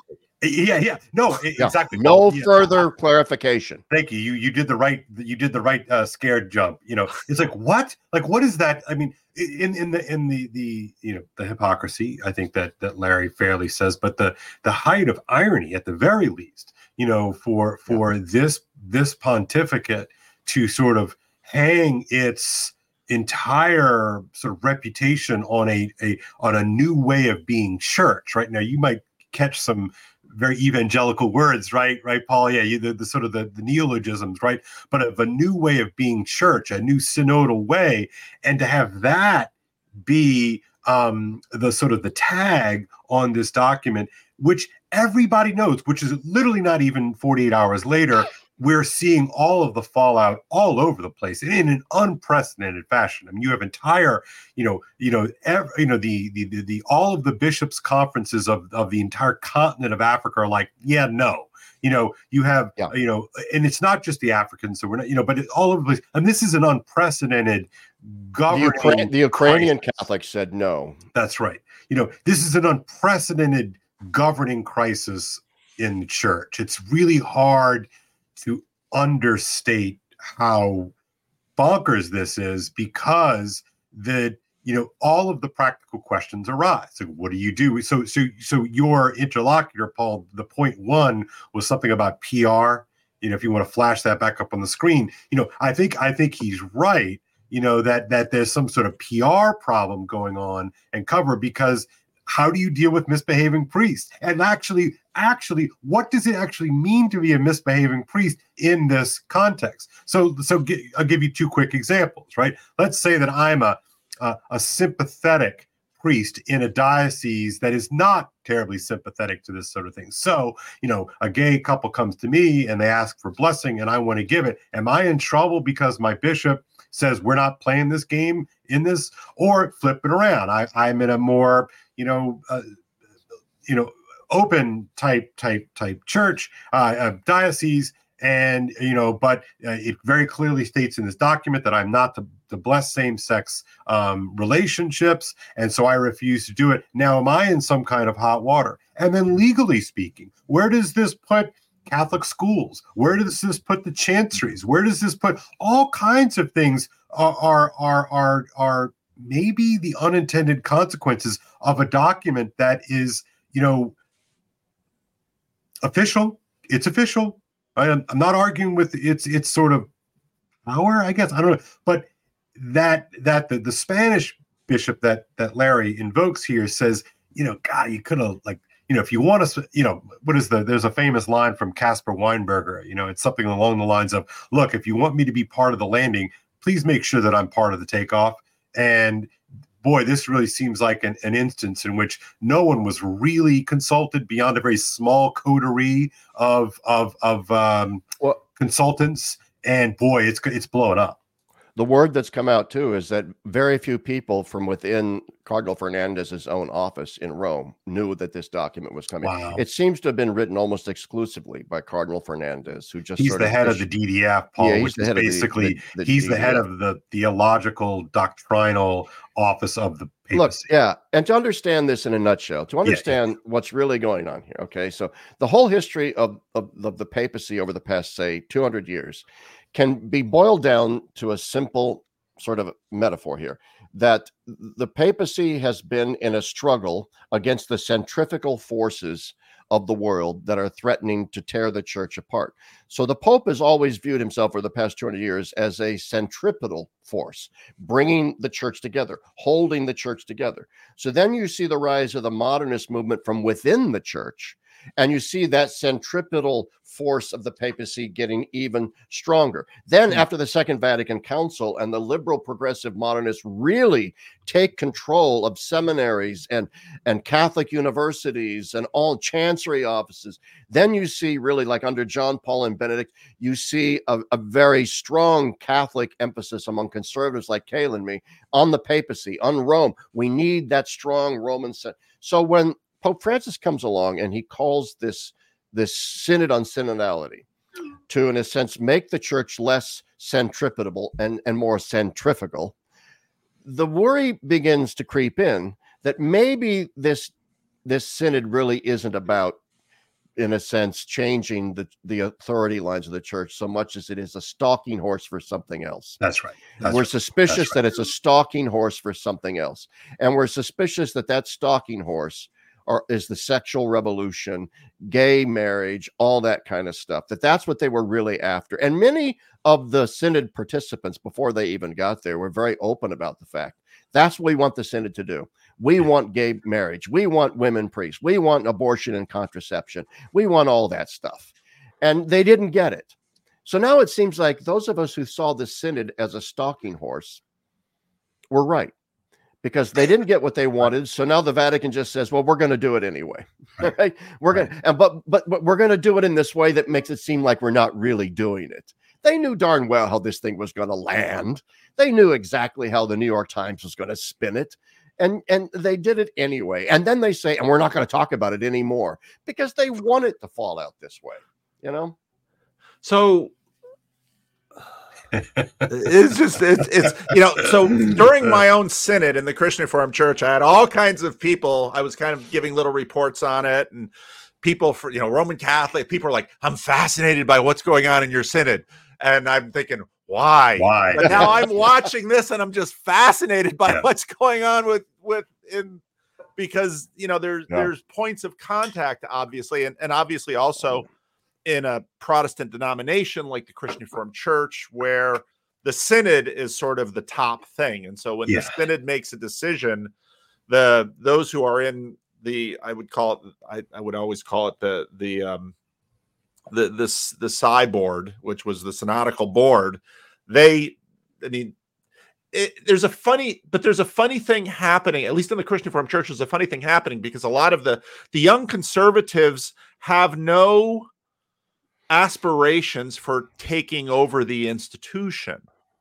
Now, I don't know how this plays out. I mean, Father Father Eric again. I, I, I won't Father Eric. If you're coming in here with comments, um, you know, he's that's you're on you for this. I'm not putting you in a corner. I but, say amen to that, Father Eric. Yes. But but one of the things that I've heard from Roman Catholics is that oh, this is just the way the Catholic Church goes. You have a liberal pope, then you have a conservative pope. You just keep going, tick tock, tick tock, tick tock between them. Although there, of course, there was John Paul, and then there was Benedict, and then there was Francis. I mean, how is it? Is it just sort of Catholic culture to kind of endure these wins and hmm. stick with it? Because you know, I think you know it's funny because Kale and I met via Kale's friend who uh, Steve, who you know has a Substack, and Steve over the you know he he got to a point of walking away, saying, "Yeah, I'm yeah. done with it." And and of course, in as a as a minister, one of the things that we've been dealing with in the West and in America has been people walking away from the church, Protestant churches, Catholic churches, Orthodox churches too. My Orthodox friends, um, plenty of people walking away from those churches as well, and and this kind of it, it's funny because you you you'll get losses on both sides. You'll get mm-hmm. those who say, you know, the Catholic Church is irredeemable. There's, you know, that they they won't do the obvious thing, which is to understand that gay couples are couples too and should be afforded, you know, the language of marriage. And you've got people on the other side that say, look, the, the one the one thing that they're supposed to do is guard the treasure of the church and here you know they're yeah, yeah. And, and in a very incoherent way so of course it, it's so funny when you talked about sort of you know Methodist envy. I when I when I heard that, I immediately thought, I look at what's happening with the United Methodists, and the last thing I have is envy because it just looks horrible. It's a, it's a mess. Yeah. Well, that's what I always want to ask my, my my my left of center, you know, progressive Catholic friends is like, you know, let's just let's just play a just play a quick, you know, mind experiment you know like play it out. Let's say that that that pope francis pushes through all these reforms both named and unnamed and and he gets his way. Like everything's perfectly synodal. We've got blessings of same-sex marriages. We have blessings of communion and and and and rem- yeah, divorce and remarriage et cetera et cetera. And we have a female priesthood and, and all those sort of things. I mean what do they actually think is going to happen? Like do they what's so fascinating to me paul is someone who d- does as much as I can to get out of my bubble and and to interact with all my my other you know Christian friends, et cetera, et cetera. Like, do they really think that it is going to work? Like, will that this will this really like build out the church? And and no. I, I I just baffled that they would even you know, what are they even thinking? We have a control in this experiment, and it comes from our Protestant brothers and sisters. It's called liberal Protestantism. Right. Uh, they already did that and it didn't work. I mean, look at the Germans. The Germans are engaged in their own, if you don't right. know, they're engaged in their own synodal process, the German thing. And they want, you know, they don't want just gay blessings. They want gay marriage. They want, you know, everything, all the progressive wish list. To, and so to go to Kale's question, do they think it's going to work? I mean, just look around Germany as as right. low as mass attendance is among Catholics in Germany, around 10% or something like that, the Lutherans are even worse. All right. And the Lutherans have already gone down the pathway of progressive accommodation to modern secular values and gay this and all the feminist that. They've already done that. It hasn't helped them one whit. In fact, it seems to have made them worse. And yet the German bishops keep saying we have to change in order to stay relevant right, with, exactly. with secular German culture and you wonder, my goodness, how how blind, how blind must you be to think that this is is the path that we need to go down. Now, I will say too, with regard to Father Eric's comment about the next pope needs to be a canonist, I say yeah.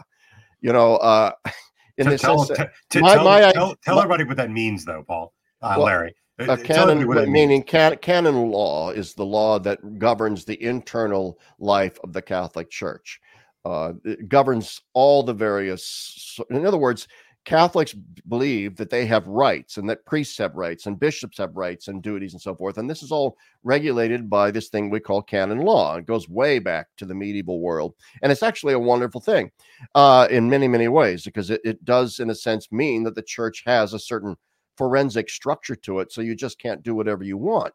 Now, we, the fact is, Pope Francis seems to act like an autocrat and and like he can just do whatever he wants and make things up as he goes along. And this is precisely what has thrown the church into its current crisis.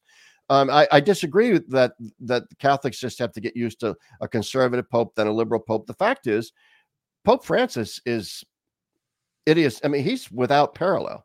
I mean, yeah, Paul Sixth was maybe a little more liberal than John Paul that came after, but we've we've never had a pope that said, you know what, it might be just okay if the church turned a blind eye to gay sex, you know, right? Or if right. we just decided that all those rules governing marriage and sexuality are just bah, pshaw. We're not gonna, you know, we're gonna stop being stop being rigid. Stop um, being rigid. Stop being rigid, Larry. We've never had a pope like that, and that's precisely the kind of crisis that we've been tossed into. The, a pope who just seems to rule by fiat and not according to the to the tradition and the scriptures and canon law. So my ideal next pope would be an Italian who's essentially more the bishop of Rome than the pope of the universal church who never writes a thing, yes. never travels to another country. Right, never issues any diktats or admonitions. He simply governs the church in its day to day nuts and bolts operations as governed by canon law a man who knows therefore one of the, one of the things that's not spoken enough of with regard to pope francis is the manner in which he's flaunted canon law with regard to uh, the um, in a sense the prosecution of bishops accused of covering up sexual abuse that's in right. the church. That's right. That's right. That pope francis seems to have played favorites in that regard and he's lifted the statute of limitations put down by canon law on some cases and then not lifted it in others, as in the case of Father Rupnik, the, the Jesuit who was now famous in the news for being a sexual abuser. Uh, and the Pope refused to lift that until just recently when there was an outcry. And so suddenly he lifted that. Oh, I've just gotten word of this disturbing information. I'm lifting this ex, the, um, the, the statute of limitation. So there seems to be this arbitrariness. And I so I agree with Father Eric. We need a we need a pope that's going to return the rule of law to the church and a respect for her traditions. Uh, what you said about you know Bishop of Rome is so interesting to me because again, part of so the third player in this drama lately has been orthodoxy, at least in this little corner. Um, a lot of people gone to orthodoxy. I mean, Rod Dreher, in many ways, yeah, you know, someone who who many of us know um, and and so then the, this question of okay who who is the pope? How does he function? And then how and and then the tension obviously as a protestant this synodical thing is very interesting to me in terms of how that's why i found those vatican one vatican two books so very interesting because you have this this real conversation on how the body of christ lives through time and continues to live. And one of the amazing things, obviously, of the Roman Catholic Church is that it is so global, it is so massive, it is so diverse. I mean, people, what diversity is this? Well, the Roman Catholics have diversity and strength, but obviously, diversity always has to be in relationship with commonality. Otherwise, the diversity makes no sense either. Yeah. So, uh, so well, it, this, this, is, this is just fascinating for me. Where so where I, I got to keep an eye on the time here too. Where, where where does the church go from here? I mean, politically, this has to be just sort of a just sort of a a bomb that goes off among many Catholics who are again. I sort of ask, do you just sort of wait this out, hoping for the next pope? Because obviously, yeah. the pope also has power in terms of the pope is brought in by the Cardinals and who appoints the Cardinals. But the Pope, yeah, it's a bit incestuous, isn't it? But I would say this. Well, uh, inescapably th- so, though. I mean, oh yeah, I, I yeah, I, I don't think we want simply a restorationist Pope who's going to come in and say, uh, a pox upon all of that nonsense that just came before me. We're going to roll the clock back and simply really put the hammer down and go back to good old old timey Catholic. You know, that's a romanticism and a conceit uh, yeah. that we can do without. There can't it can't be a, a you know a draconian restorationist pope, but a Pope Francis Part Two would be a catastrophe of the highest order as yeah. well. But I do think the next pope, and the, the, the thing would be, oh, well, then we need a centrist pope. No, we just need a pope, I think, who's going to continue on. I think the legacy of synodality is important. I believe that the church needs to be more synodal and less focused on Rome. I do. I just don't think that this pope is really up to that. And I don't think that's what they've been doing. A more so, so yeah, I hope the next pope continues with the with the reformist agenda of making the Catholic Church less centralized on Rome, more synodally structured, like we see more in the Eastern churches, and that it goes back to emphasizing a um, doctrine as a pathway to sanctification. That the goal of the Christian life is to become holy, to be sanctified, uh, and in in our in other words, a liturgical spirituality that that is exuding out of the church, calling people to high. Because it, it, it seems to me that right now what we have is a church that's lowering the bar, dumbing things down, saying, "Well, let's not get too upset about any of this kind of stuff." I think in order to differentiate ourselves from the world, the only evangelization that's going to work is when the church becomes provocative again, when the church becomes a, a, Christological provocation again, when the church becomes a church that has something interesting freaking different from the world to offer to the world as its best light. And and and we need a pope, therefore, who's prophetic, a bit contrarian, uh, but nevertheless still still is is confirmed in his belief that there is need for these reforms in the church. Hmm. It's so funny because, of course, when you use the word prophetic, prophetic in many quarters, yeah, yeah, yeah, would be arguing that the Pope is being prophetic when the Pope is making this move. I mean, and and I mean, no, because it's the, just going along with the world. That's not prophetic. Well, I know, but part of the strangeness of this moment is right. the perpetual. It, it, Jonathan Pageau often talks about, you know, sort I'd say that the the current the current the current regime of the world keep keep sort of propping up the traditionalists because you need you need to keep putting up the man so that the person can continue to speak truth to power when in fact the person with the power is the one speaking. Yeah. So it's yeah. it's just a it's there's so many of these fascinating turns here. I want to I want to highlight a couple of so if anybody in there has questions, put questions in all caps or do a super chat so I can easily see it. Uh, Anthony wrote um, I think a, a good let me find it here. Anthony Anthony says um, Catholics all over the world continue to fast and feast together. Carry on.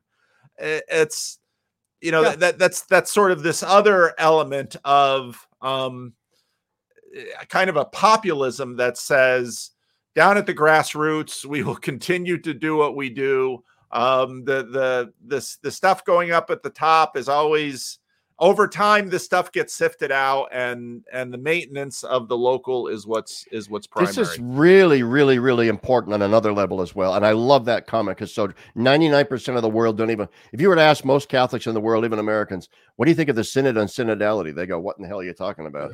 You know, uh, what do you think about fiducia supplicans, the new document from the dean? What the heck are you talking about? They wouldn't know. And so this is a good caveat. But even something else here, which is this the vast majority of growth in the Catholic Church is now taking place in the global south. Okay. And so, so, and, and I, when I was covering the synod in Rome, I was talking with a, a Dominican priest from Africa, Nigeria, who, who said to me, the problem with so many of these discussions at the synod from liberal North American and Europeans is that they reflect the petty bourgeois sexual concerns of the global North. They do not reflect the concerns of Catholics in the global South. Uh, and, and, so that comment that just came up about we feast and fast together, it's not specifically aiming at that particular thing, but there is a great truth in that. That Catholics around the world globally are not really all that concerned with the issues that we are, it seems. Yeah. Well, and and so Phlebas, who's another member of the Christian Reformed Church, says the CRC Senate ignored conservative minorities. Do Catholics also um, ignore conservative non-Western members? And I think that's basically what you just said. Yeah, and, and, I would just say that they they did apparently try to ignore the global South, um, but the global South just um, uh, really fought back pretty hard yesterday. I think um, oh, Larry oh, would did. agree with me. I mean, yeah, that, the, that, the global south punched back. Yeah, that, that was a huge punch back. I do not think that the Pope and his courtiers expected that. Well, it, it, given that this Pope comes from the global south. Right. Well, right. But yeah, right. Yeah. sure. So, uh, you know, but as you know, Paul, as someone who operated in Latin America, the class distinctions of Latin America do not hold in uh, Africa. Right. Right that do not hold uh, in in the same way. And so, you know, the fact that that that that Pope Francis comes from the global South, I mean, he's he's a European though. You know, so uh, I I you know he's a European. Um, uh, yeah, so I'm just gonna leave it there. Now, I was first going to pass over Father Eric's question, uh-huh. um, but I, I, do want to maybe contextualize it, Father Eric. I hope I'm not doing uh, injustice to your question, but um, part of, at least as a, I think to a degree, Protestants assume a level of impurity even within their own attempting, reforming, purifying traditions. That when I sort of look at the Catholic Church, this is, I mean, as as Protestants that go you know, who left hundreds of years ago, who still said, well, we're still kind of Catholic and, you know, we're, we're protesting against stuff in the Catholic Church. How, how, how does this play? I mean, again, as a Protestant, this continues to just fascinate me how, so, so what do, what do, what do good Catholics think about problems in, you know, right the center of their own hierarchy? It just mm-hmm. baffles me. Mm-hmm. Yeah, Kale, you want to start? You, you yeah, start that, that is a great question. Look, this is the reason why I care about this stuff, right? Because I, um, I don't know what podcast I maybe it was last week, Paul. I don't remember. I talk so much, but um, you know, the thing that animates me more than anything uh, is that you know I received um, the faith of my parents, and um, I have grown that and tried to do my best to be, you know, attend to that faith. And and I'm obsessed with trying to pass that faith on to my children um, because I believe it's that important. And so, um, but I would also say that I care about the generational transfer beyond, you know, House Zelden. Um, and uh, as, a, as a teacher, I am deeply concerned that um, that we collectively are not doing a good job of passing on a supernatural faith to our children and therefore you know the world that my kids will help build out is i think greatly um, threatened by um, the flippancy and seeming um, casualness of the generation who currently um, sort of hold the reins of responsibility.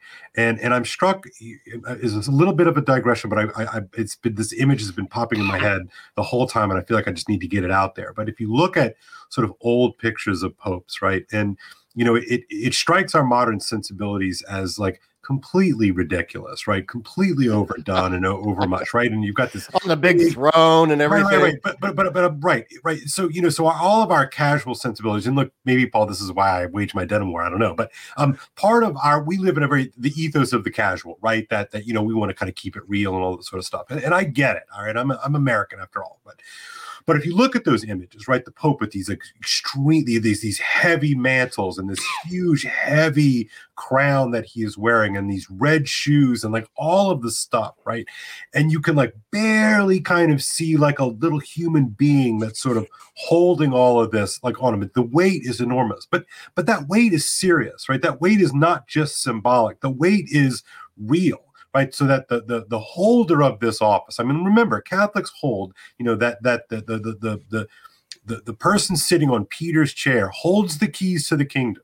Okay, this is this is like Catholic 101 stuff, right? So can you imagine the awesome burden and responsibility of knowing that this is what you are responsible for? Like I'm responsible for like my wife and my kids and my students and you know and and and, and local nice little local things, right? And fine, right? This guy's responsible for like the whole thing, right? And to see the kind of flippancy um, on display, at least from my vantage point, um, means like, man, I really wish we had a pope who would like wear all the heavy stuff and wear the red yeah. shoes and wear the heavy crowns because at least I know that that's a guy who can feel the weight of his office. And I just don't get that sense. You know, I don't get yeah. the sense that this guy, you know, look, the the the the, the definitive um, statement of Pope Francis will forever be, and I, I really, I, I, really believe that this will be is like, who am I to judge? Yeah, that's the okay. first thing that comes to mind. Exactly. It's interesting. Exactly. And, and, of course, you know, I wasn't in the plane naturally, but if if if you know, if I can kind of put myself back in the plane, the answer is very simple.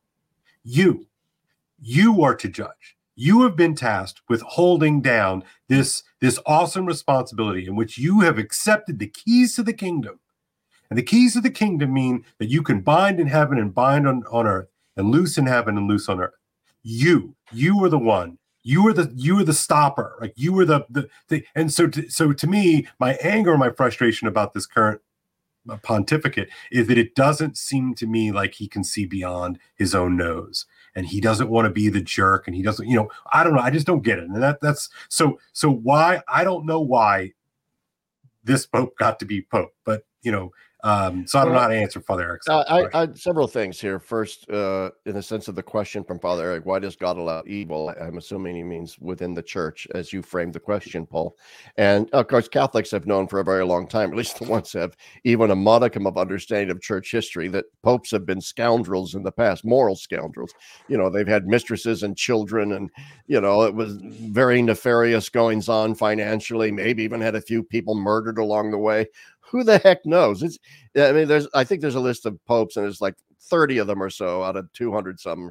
You know, we're we're pretty lousy characters.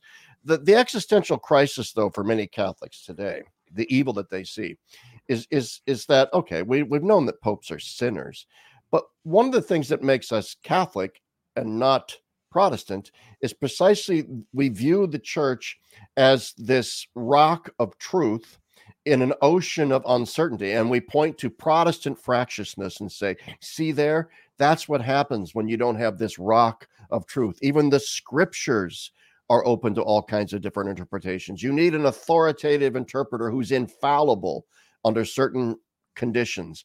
And this rock is what holds the church together. I know many Protestants who became Catholic because of the chaos in the Protestant churches. And when John Paul was Pope, it's yes, he's this beacon of truth to which we can we can all so now along comes Pope Francis, and he seems to throw the truth part of that into question. He seems to be overturning certain long-held doctrines of the church, which implies this the church can make huge mistakes in matters of faith and morals. We've always been taught as Catholics that the church, when teaching definitively, cannot err on a matter of great importance in faith and morals. And yet here we seem to have a papacy that is doing just that. And that's then like you look at, you know, various people that you we all know who have left the faith, all right, because they couldn't negotiate the the rocky shore of a papacy that seems to be teaching error because it throws the ideology in question right into the toilet. And so, one theory that I that a, a very conservative Catholic canonist, a canonist, canon lawyer, Edward Pentin. he floated this theory that because he asked the question, why did God allow Pope Francis to become Pope of the Jorge Bergoglio to become Pope of the Church? His theory is that in order to to in effect create a purgation, hmm. to like lancing a boil, that this this descent from truth, the truth of Christ, had been modernism, whatever you want to call it, had been going on just beneath the surface of the Catholic Church for a century. John Paul and Benedict kind of held it in check.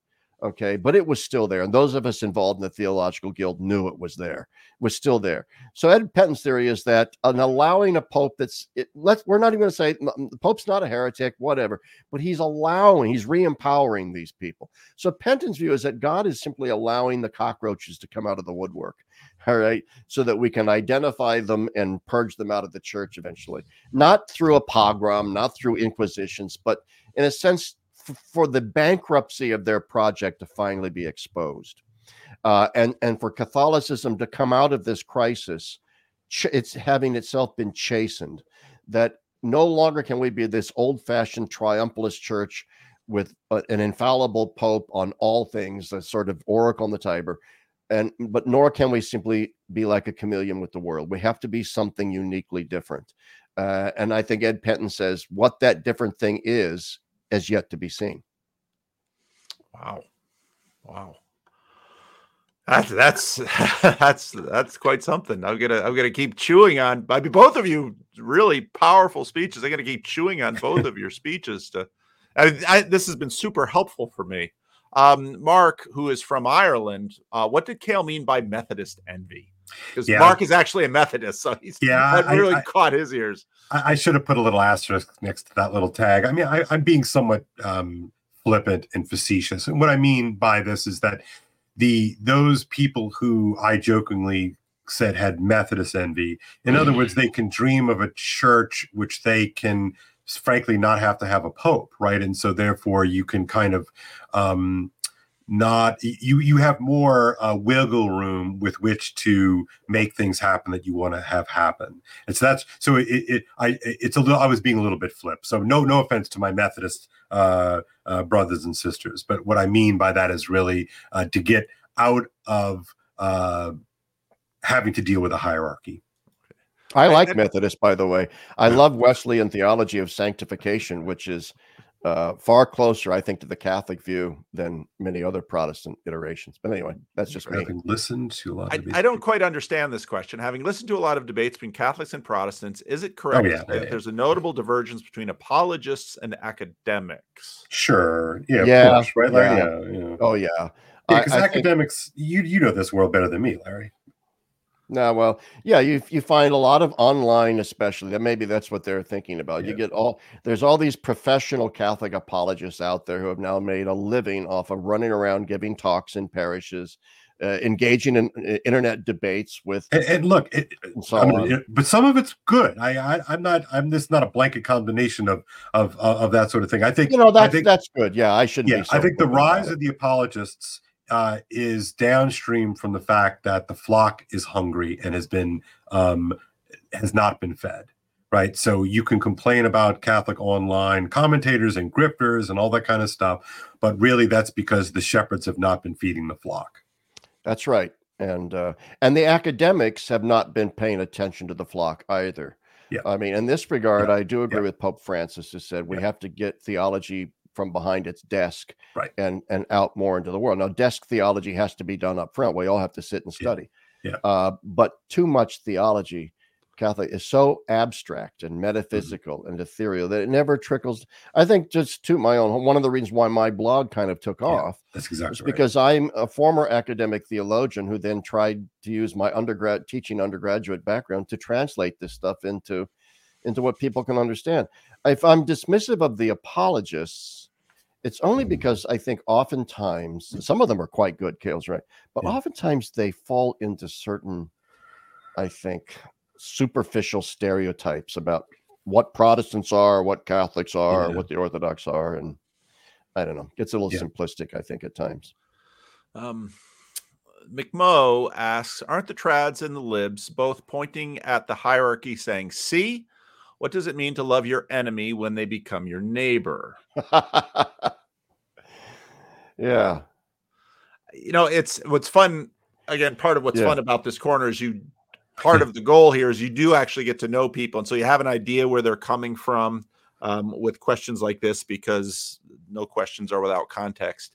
Um, but part of, you know, obviously, th- this is something that we dealt with dealt with. This is something that emerged clearly in the in the debate in the christian reformed church. Both sides were were saying you know we need we need pastoral care with respect to our um our lgbtq friends and neighbors. But it was so clear to me that well because of obviously their position and their perspective on these the pastoral care is going to have you know they're looking for very different outcomes and i think that points to Yeah. the wh- where what is the eschatology of both of these positions what is the outcome and and so that's where the propositional the, the propositional layer doesn't go away because your take on sort of a fundamental idea about this this form of relationship is in fact going to shape how you imagine you can best love them. Uh, it- Oh, absolutely. just- I mean- divide. Let's take the, I mean, the issue of homosexuality is a case in point, and the whole brouhaha over same sex blessings really has a more antecedent and more fundamental question. What is the best pastoral approach to our homosexual friends, neighbors, brothers, sisters, and so on? Progressives say that the best pastoral approach is to simply bless what they're doing, in a sense, that say that's their experience, that's their orientation, it's God given, they didn't choose it. And so our task is simply affirm them in that, and, and that's that.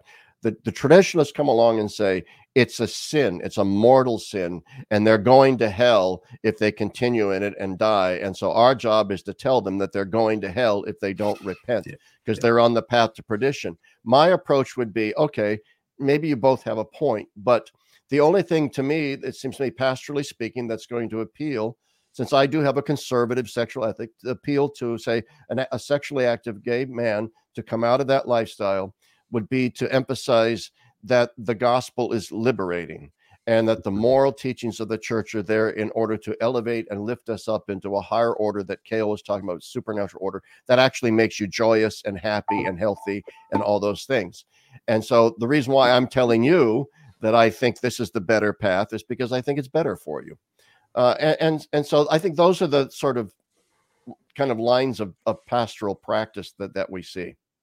But but but and, and to the question, I, yeah, I mean my answer to that is that both both the the progressives and the trads are pointing at the hierarchy and saying, "See," which is exactly how the the uh, the the document was received. Right? You know, you had you had you know, bo- on both sides of the quote unquote of the divide, people like, yeah, see, see, eh, you know, so it was just a very, it was a fascinating Rorschach test.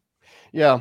I think something too with all these debates to keep in mind is that uh, people are not evil. Most people, right? That we're talking about the, our fellow baptized Christians whether they're trads or modernists or conservatives and neocons or communio thinkers like me, uh, that we're having conversations with people that we really should care about and that they are our fellow parishioners uh, in Christ. And that so many of these debates, you know, I get very pugilistic. I get very animated, and people mistake that for thinking, "Oh, you must really hate the liberals in your." Not at all.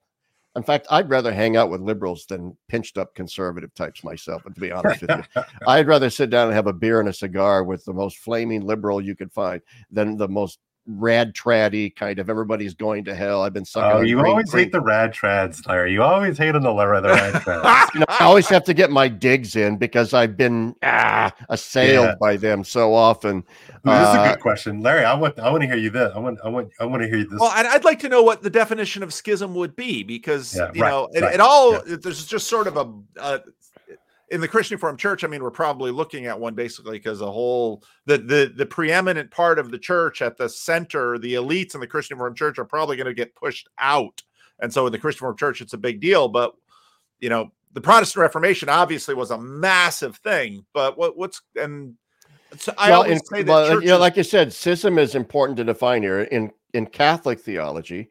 Protestants are not in schism with the Catholic Church. Protestants are apostates who and heretics Uh, well, not apostates, no, heretics. heretics they are heretics. Their their churches are heretical. Apostates a different thing. But like the Eastern Orthodox, we would say are schismatics. They're schismatics, okay, meaning they have all the valid elements of holy orders and sacraments and apostolic succession like we do. Only they don't subscribe to the authority of the Pope. So let's take that definition of schism that I think it could very well be if we get a Pope Francis part two after this Pope dies, and we get someone who's just like him, or maybe even more liberal, then I think you're going to see, you'll probably see Catholic areas of the world, maybe like Africa and so forth, maybe getting together to elect their own Pope. I don't know. I don't know what form the schism would take, or to simply say maybe a softer schism, simply saying we we just don't recognize the authority of the current dude. What do you think, uh, uh yeah, I, I would say that man, you know, my gut reaction is that everything in Catholicism moves super slow, the last couple of months notwithstanding. Um, I think that this stuff is going to be protracted and drawn out. But what's also happening, in you know, Blair and I have talked about this before, but there is going to be an absolute cliff dive in about 15 years, just demographically, right? So boomer church is is is is is is on the way out. I mean, I just mean literally. I mean, they're they're they're going to die out, and so the the whole dynamic of the Catholic Church is going to radically change. And I think Paul, like this is one of the reasons why I love talking with you and listening to you. You know, is that you know, in a weird sort of way, the the, the conservatives in your own denomination, you know, have just they're going to win the war of attrition because they have children and and and i think that that a similar thing is going to happen in roman catholicism is that the germans have money because of their weird tax structures right? But they don't have children. And i and i mean that both literally and metaphorically. So that in the in the united states of america you know you know if you look at the sort of the, the, the boomer millennial trend right boomers were raised Catholic, and they make they make all those movies about what it was like to live in that Catholic world, and their kids didn't grow up Catholic, right? And and so when if they even have kids, right, just by the numbers, which is you know not many of them, the millennials won't have baptisms, they won't have any of these kinds of things. So you know, so that what would a schism mean today? Like if we were the issue were forced, like right now, it could be an interesting question. But I think in in in in in less than twenty years, the it's going to be a big shrug. I think I think that that all of the I I really do believe that what happened two days ago with with the releasing of this document so sealed the deal that we will not have a Francis two. Hmm. And yeah, I, am rarely this uh, optimistic. Um, uh, it sealed the deal. We we're not going to have a Francis two. You know, I, I don't know if we're going to have a, like a hyper reactionary one. I doubt it. I just think you know the way that the Catholic hierarchy works, they tend to be sort of small c conservative, not ideologically conservative, but just in, in terms of their their mood and their modus operandi. So I don't know. I think I think we're going to have a, a kind of a, a, swinging back of the pendulum on some level, and then that person is going to have to deal with the fact that there are no more kids.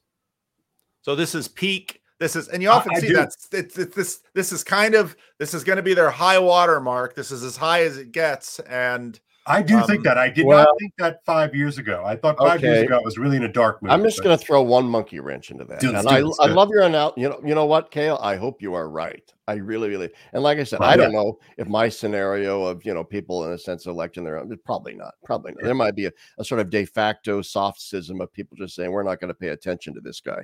But anyway, the reason why I'm a little, I, I love your analysis because when I first started off as a young theologian, say in the early 1990s and I was going to Catholic theological conferences and ecumenical theological conferences, had Protestants too. And I would just be overwhelmed by how many theologians, 90% of them were all like liberal, progressive, you know, feminist, deconstructionist types, and going, my God, does anybody believe in the, the, evangel, the gospel anymore? Right, right, what the heck? So it was despairing. And I would have older, wise theologians who are like my age now say to me, don't worry, Larry. Don't worry. Your day will come. Liberal Christianity doesn't self perpetuate. Demographically, this is all going to die out. By the time you're my age, your generation will be in charge of things. And, and this, you know what? And that day never came. And every single yeah. time I kept expecting for there to be a sea change in, in the theological guild and in, in the leadership cowardice of the Catholic Church. And that's what it's cowardice. All right. I was just devastated at every turn. And then the priest sex scandal hit the fan right. in 2001, and you saw the depth, the depth of the cowardice of the Catholic mm. hierarchy and their complicity in yeah. moral evil of the highest order. And you begin to really despair. So I'm sorry, I hope you're right, but I'm really cynical because yeah, these yeah. these old coots have a way of clinging to power like grim death because yeah. they know it's all they have is power. That's right. It's all they have.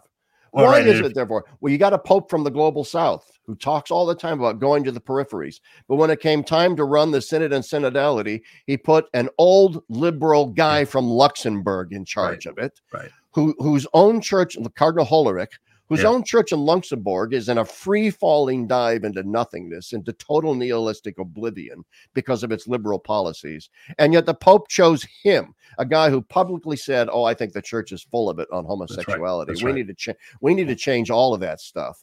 That's the guy the Pope put in charge. And that's what I'm talking about.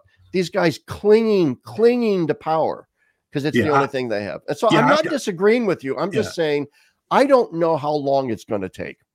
All right. Well, well I guess my I, what I mean, I don't. I guess what I was saying, my optimism is not that it's going to be some sort of um, new springtime, to use the popular lingo. I don't believe that. I believe that the devastation is going to be so um, massive and widespread that there are just going to be few of us losers hanging around who actually still believe this stuff right yeah, and, and, yeah. and so it's not a i'm not offering you a triumphal vision i'm offering a vision of survival you know, and I therefore, and I agree with you. Therefore, I don't think we're going to have schism. What I think is what we're going to have is a kind of a, a, a, a parallel churches going on, Yeah. a kind of underground church of people who view themselves as kind of authentic. I I'm, I don't want to use the word remnant; that has so many negative connotations. Yeah, it's it's a But, uh, crude. I- um, yeah. You're crude and Mm. it's self-righteous.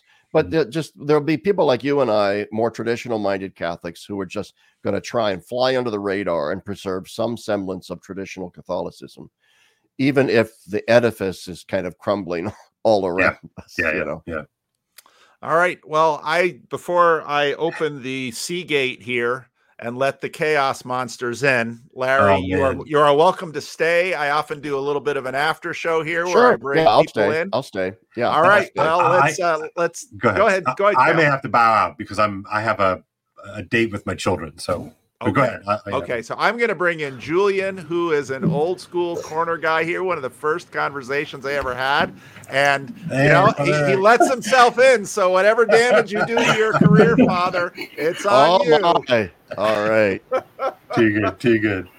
Julian, let's let's have you have the first word. Julian is lives in the Hutterite community in um, southern Alberta, and uh, one of the sharpest guys. He was a young he was a young guy when he first showed up here, and now he's a now he's a now he's a seasoned dude. So Seasoned, Julian, your yeah. thoughts? Ah, I don't know. Um, yeah, it's actually it's actually southwestern Manitoba, not not Alberta. Oh, okay. I'm Um, sorry. I didn't, I didn't. I didn't want to misstate you or misprovince you. It's a bit of a different Hutterite world in in Alberta than in Manitoba. Um, yeah, I don't know. I have uh, I've been following this way too closely, so I have I have all sorts of thoughts. I mean, I can I think I can understand um, some of the reactions of this being kind of really confusing, and I'm not sure how sustainable the distinction is between um, liturgical and non-liturgical blessings. But um, I'm hearing an echo from from my understanding of of Francis's pontificate and what he's trying to do. I can just see this as a really pastoral move, as a way of kind of saying you can't kind of lead with condemnation and um, especially in a western context who is i mean how can you kind of um, encounter people who don't can't imagine i mean I i meet people who it's unimaginable for them to think of homosexuality as anything other than just a normal way a person expresses themselves. And so i think in in conservative bubbles it's like well the, the moral teaching is clear. But I think Francis's instinct is right that um, if you want to encounter these people, it has to be through uh, the unconditional love of God, and that's how I kind of see him sort of trying to position himself, and kind of wants to emphasize that that's how priests should be kind of moving through these issues. So I don't know. That's that's kind of how I see. Yeah. Well, I think you see that with the, the desire to make this a kind of a pastoral versus theological, you know, distinctions that are trying to be drawn. Um, I ultimately don't think that those distinctions um, are real. Yeah. And I would say that there is uh, there are various levels of gradation between uh, total of okay, see it, Kale.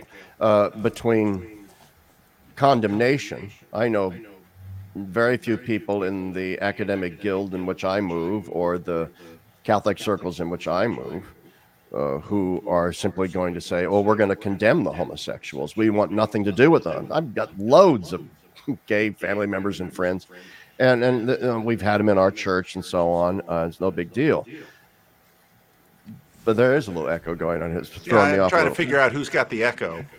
Uh, but anyway, Is it you, Nate? Surely it's not I, Lord. yeah. But you know what? It's I- Nate. what my response to the to that idea that the Pope is just being pastoral here is this: uh, show me the church in the West of judgmental, pharisaical, finger wagging moralizers. The, the the problem in most Western Catholic churches is, is exactly the opposite. That we have a church filled with bourgeois, petty bourgeois moderns who are moral relativists of a certain kind, not necessarily of an ideological kind, but of a certain kind, especially in matters sexual.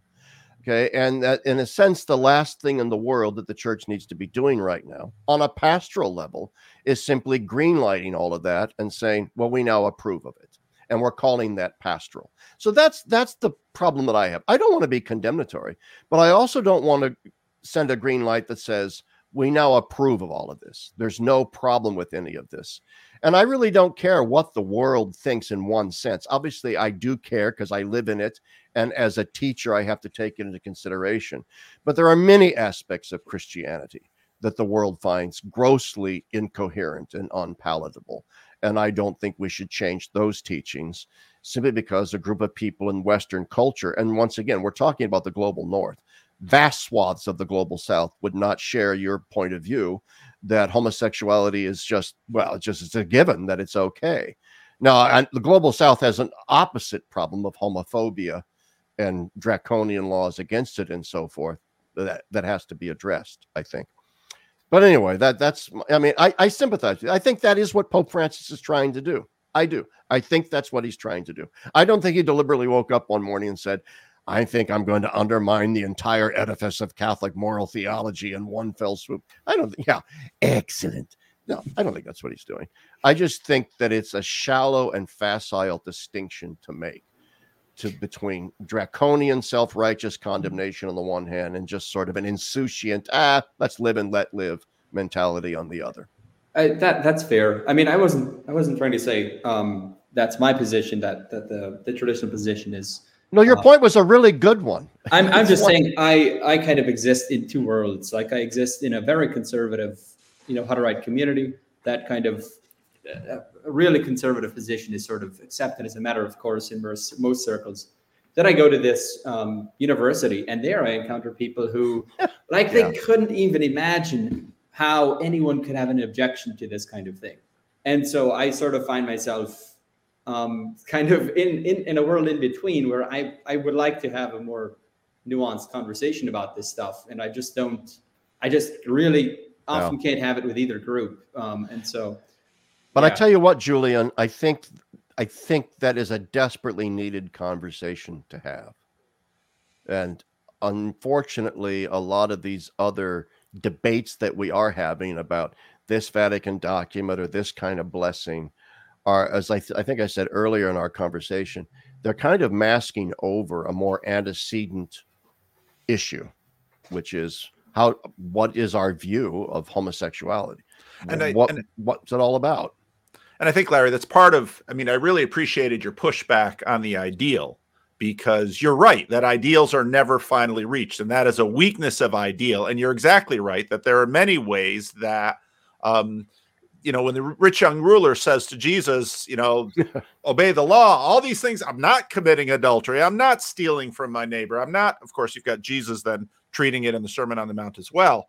But the, attempting to attempting to bridge that gap is you're mm-hmm. both left on one hand you have to have sort of an antithetical divide that there and, and i think that's part of what part of what has given the roman church its power in the current context where it feels like all of the major institutions have gotten so chaotic that at least with the Orthodox or the Rome or the deeply conservatives, there are bright lines and there is clarity. And at least with those bright lines and clarity, you can at least do some orienting. You can do some orientation. That's true. I think my point would be though, I would like your father's opinion on this too.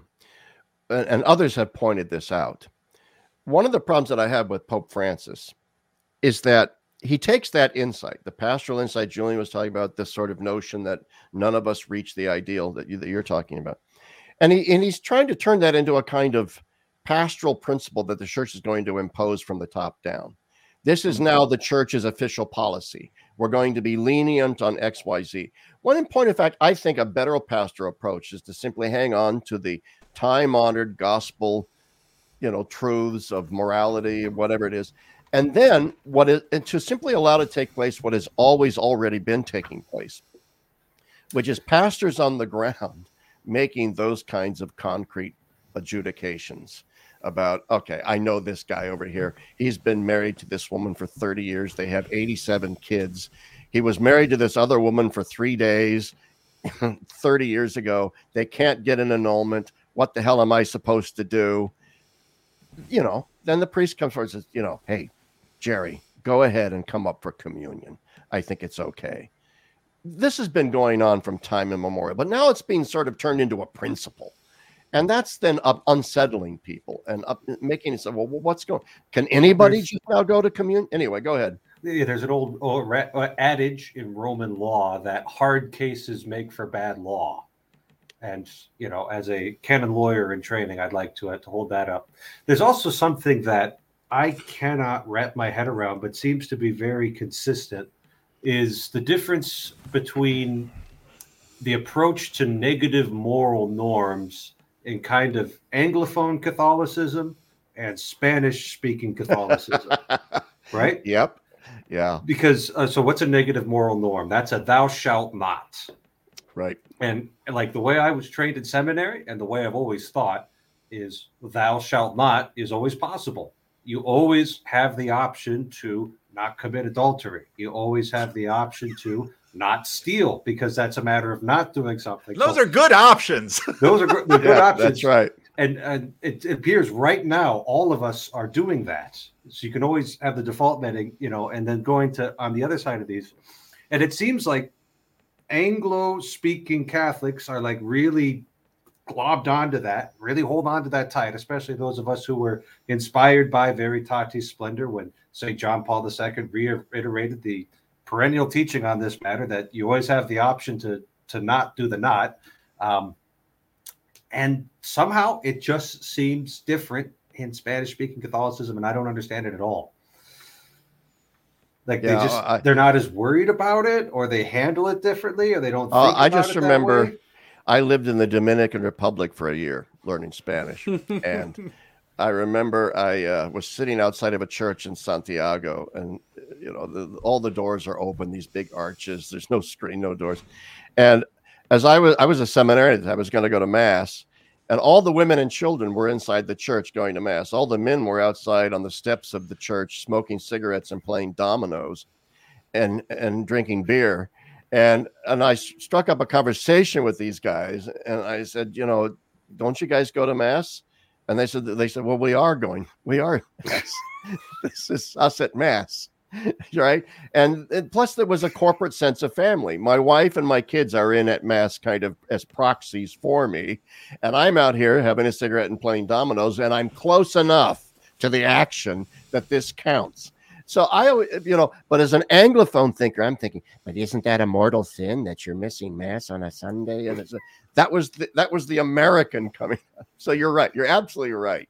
Well, before I bring Nate in, I want to, I just want to respond a little bit to Larry. I mean, part of what happened in the Christian Reformed Church too is that, ironically, it was the pushing of the issue by the progressives where many moderate CRC clergy who had a fair amount of flexibility at the local level to deal with these issues suddenly because we had to make the we had to make the permission law yeah. Then suddenly the conservative pushback then said, no, we have to make sure we close the door tight. And so many of us moderates on the ground that, of course, have been dealing with many of these issues, our entire ministry are like, well, you know, you, you've really handcuffed me and actually done a disservice to many of the people who are struggling with many of these issues locally, right. trying to find their way through life. Now I actually have less flexibility on the ground than I had before, and so I I remember I remember the progressive uh, winding up to put go to battle, and I thought I know the res- I, and I know the numbers in the church. You progressives are going to get slaughtered, and now suddenly as a moderate, I have less yeah. tools. And so I, it's to, to bring back Julian's point. The the part of what happens in this is the polarization, which actually makes working through processing, helping individuals find their way through, you know, a very messy situation, even more difficult for the church. So it does make it more difficult. And you said something interesting. You know, it's it's it's obviously with regard to say homosexuality it's a it's a deeply and profoundly pastoral issue but there are also ideological and theological components at play here so that one of the reasons why you know all of these more lenient ideas pastorally speaking are sought by the progressives to be turned into the very law of the church is because they view it as a matter of justice that unless we make this into a rule, there is an injustice that is taking place. Right. And therefore, there is a theological and an ideological component to this here. All right. And, and so it's not entirely wrong to simply be saying, no, wait a minute, what is the church thinking theologically about all this? But then down on the pastoral level, why that then becomes problematic, where it simply said, allowing gay relationships just to take place is God's will, and we're going to say so, and it's now part of the justice. I have been involved in counseling uh, gay students when I was teaching undergraduates thousands. We had a, I don't mean to cliche, but our biggest major was theater. So we had lots and lots and lots of gay guys on campus, right? And so they were having my theology classes and they'd be in my office and they'd sense some dude that maybe would be willing to listen to them. And it, what was interesting to me is, of course, like 75% of them were like sexually active and so on. And just kind of were struggling with the church's teaching. Fine, got it. And so we chat about that. The 25% of them, maybe even a little bit more, and this wasn't just imbibing the ideology of their oppressor, really didn't want, not, I'm not going to say didn't want to be gay, not conversion therapy or stupid things like that, but simply didn't want to live out that lifestyle. They wanted to live, you know, according to Christ, the traditional Christian norms, and they were serious about it. These were not super ego, guilt induced sort of self loathing types, just people who really wanted to be called to a higher level of sanctification in talking with those people now whenever they would go into a church where it was simply hey you can do whatever you want they felt thrown under the bus yeah. they felt betrayed by the institutional church yep. for in a sense saying because they're already getting it from their gay friends yeah. you sap you fool, you're going with these dumbass Catholic, oh sorry, these dumb Catholic rules and so on and so forth. You're just a you're just a tool of heteronormative thinking. And so so they already are getting it from their side and, and even family members. And then they turn around in their churches say, Don't worry about it, don't sweat it, no big deal. In fact, we'll bless it for you. Go on. You know, and they feel really betrayed by all of that. And, and I remember when I was in seminary, I, I, ended up running across a blog of a guy who had been in, you know, kind of active gay lifestyle uh, and, you know, all of that, tons of sexual partners, yeah, anonymous encounters, all of that. And, and the overwhelming feeling I got from, from reading it was that he was deeply lonely and that lifestyle wasn't satisfying to him you know, he was chasing after uh, chasing yeah. after the wind. That's why they came up with gay marriage to try and, you know, um, help with that, I guess. But I, I don't think that's actually the, the answer there. And so, I don't know. It seems like uh, the compassionate thing is always to, to call people towards um, uh, Christ, and uh, in Catholicism, celibacy isn't a bad thing. Yeah, that's true, and something that can be achieved. Mm-hmm. All right, Nate. Nate, you're in here, and actually, you were on a list. I, I thought of you today, but it, you can't always get time. So I'm glad yeah, you joined us. Ha- I, I, yeah, I happened to catch the tail end of it right before my lunch break while I was uh, working, and and and now I'm on my lunch break, and I just like first of all, I just want to say that a lot this the framing of the the discussion on the Catholic side is way healthier, even when it's going badly than it is on the Protestant side because pretty much nobody on the Catholic side will talk about the metaphysical absurdity of gay marriage because it's just like it's that's a metaphysically incoherent concept.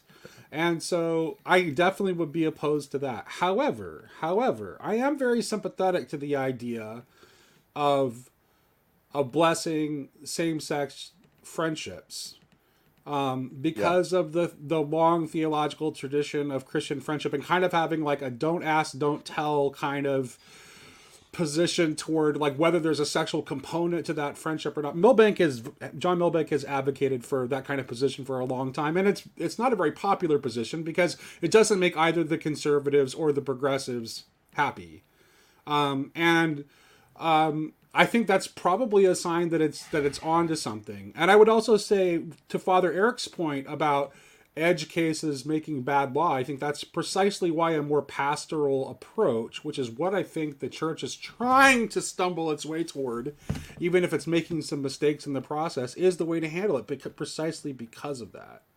So, and I also think it's like at some point we have to just deal with the reality that it's like I don't really know if there's a serious 21st century person who was willing to put homosexual relations on the same moral plane as as murder.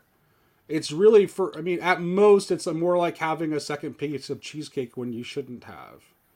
And that's just the that's just the reality and I think anyone who's I, I anyone who anyone who's like a 21st century North American person who tries to say otherwise, I'm I'm like I have like a deep distrust of that. And just to be honest, like first of all, a couple things.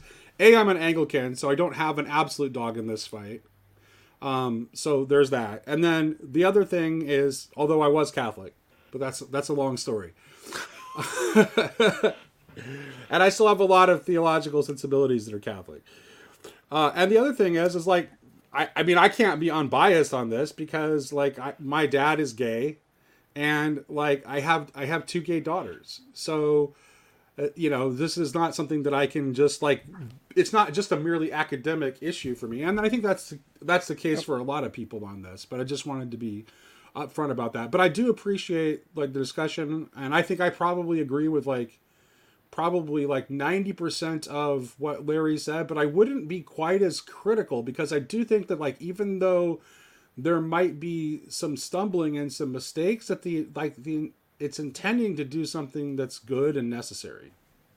I don't think it's intended to do what is good and necessary, and that's the difference because I do live within the Catholic Church and I don't trust the people that are pushing this because I, I don't think that their concerns are necessarily as pastorally wonderful as yours. But, but anyway, all that by the side, I would like to say, you know, uh, there's a, a Catholic, uh, her name is Dawn Eden Goldstein, who's a lesbian woman who lives a chaste sort of life and all that Catholic, who's long been an advocate for, you know, that whole tradition of holy friendships and, you know, and so on. And she's now a big time fan of this new document I just saw something she wrote the other day along the same lines you're talking about here. That uh, and and and Mill, I love Milbank.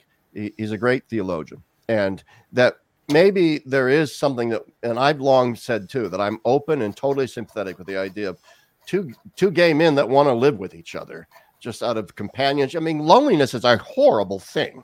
It is a terrible, crushing, mind numbing, soul crushing thing you know and, and so i have no problem with people loving each other in holy friendship and all that kind of stuff no i and, i know there are others in the catholic side who say no too much occasion of sin and all that kind of stuff eh, well uh, maybe that's where my own insouciance might come in a bit uh, because i think uh, the desire to overcome loneliness uh, is in fact a way to perhaps pursue a chaste lifestyle even better it's hard to be chaste when you're super lonely and depressed and and all those kinds of things. So I'm I'm not opposed to the notion of, of a church that is more congenial to those kinds of things and maybe offering up a blessing.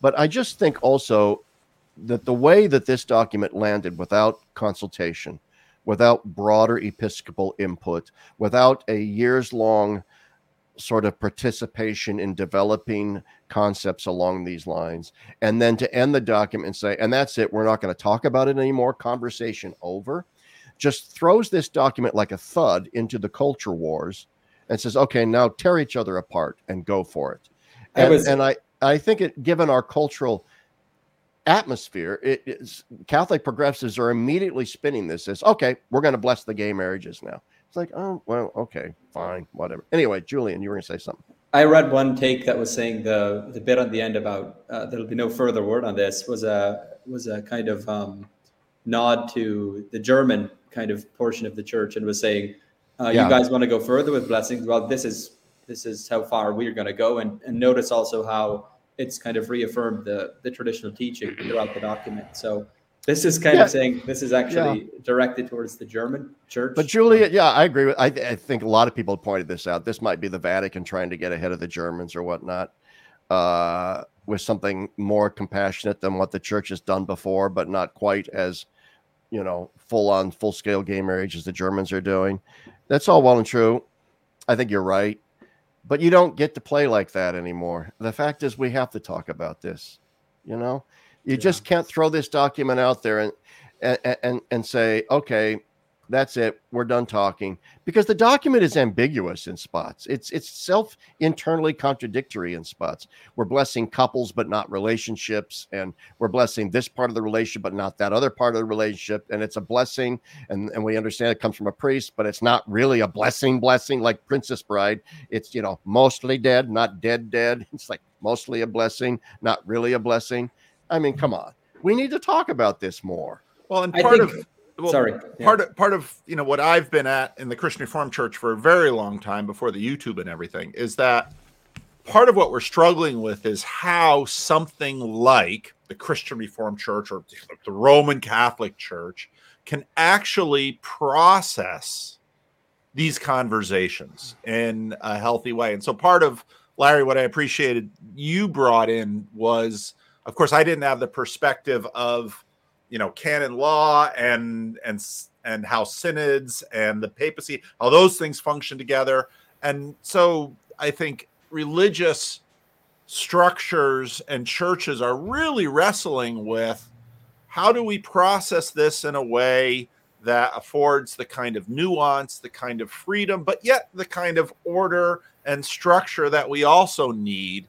And and I think many many churches are wrestling with, you know, I you know structure how to carry this through, and and so I, I see that we here. are. And we have to have a deeper conversation about uh, Christian anthropology. What does it mean to be a human being? What is a human being in the light of Jesus Christ? And that has to be an ongoing conversation, big time, because it, then aren't otherwise we're just talking in deontological terms about this sexual norm and that sexual norm. Right. That all has to be grounded in a much more expansive sacramental vision, Christological vision of, of what a human being is. And in that regard, damn, there's a conversation that has to take place. Holy cow, we've just started scratching the surface of that conversation.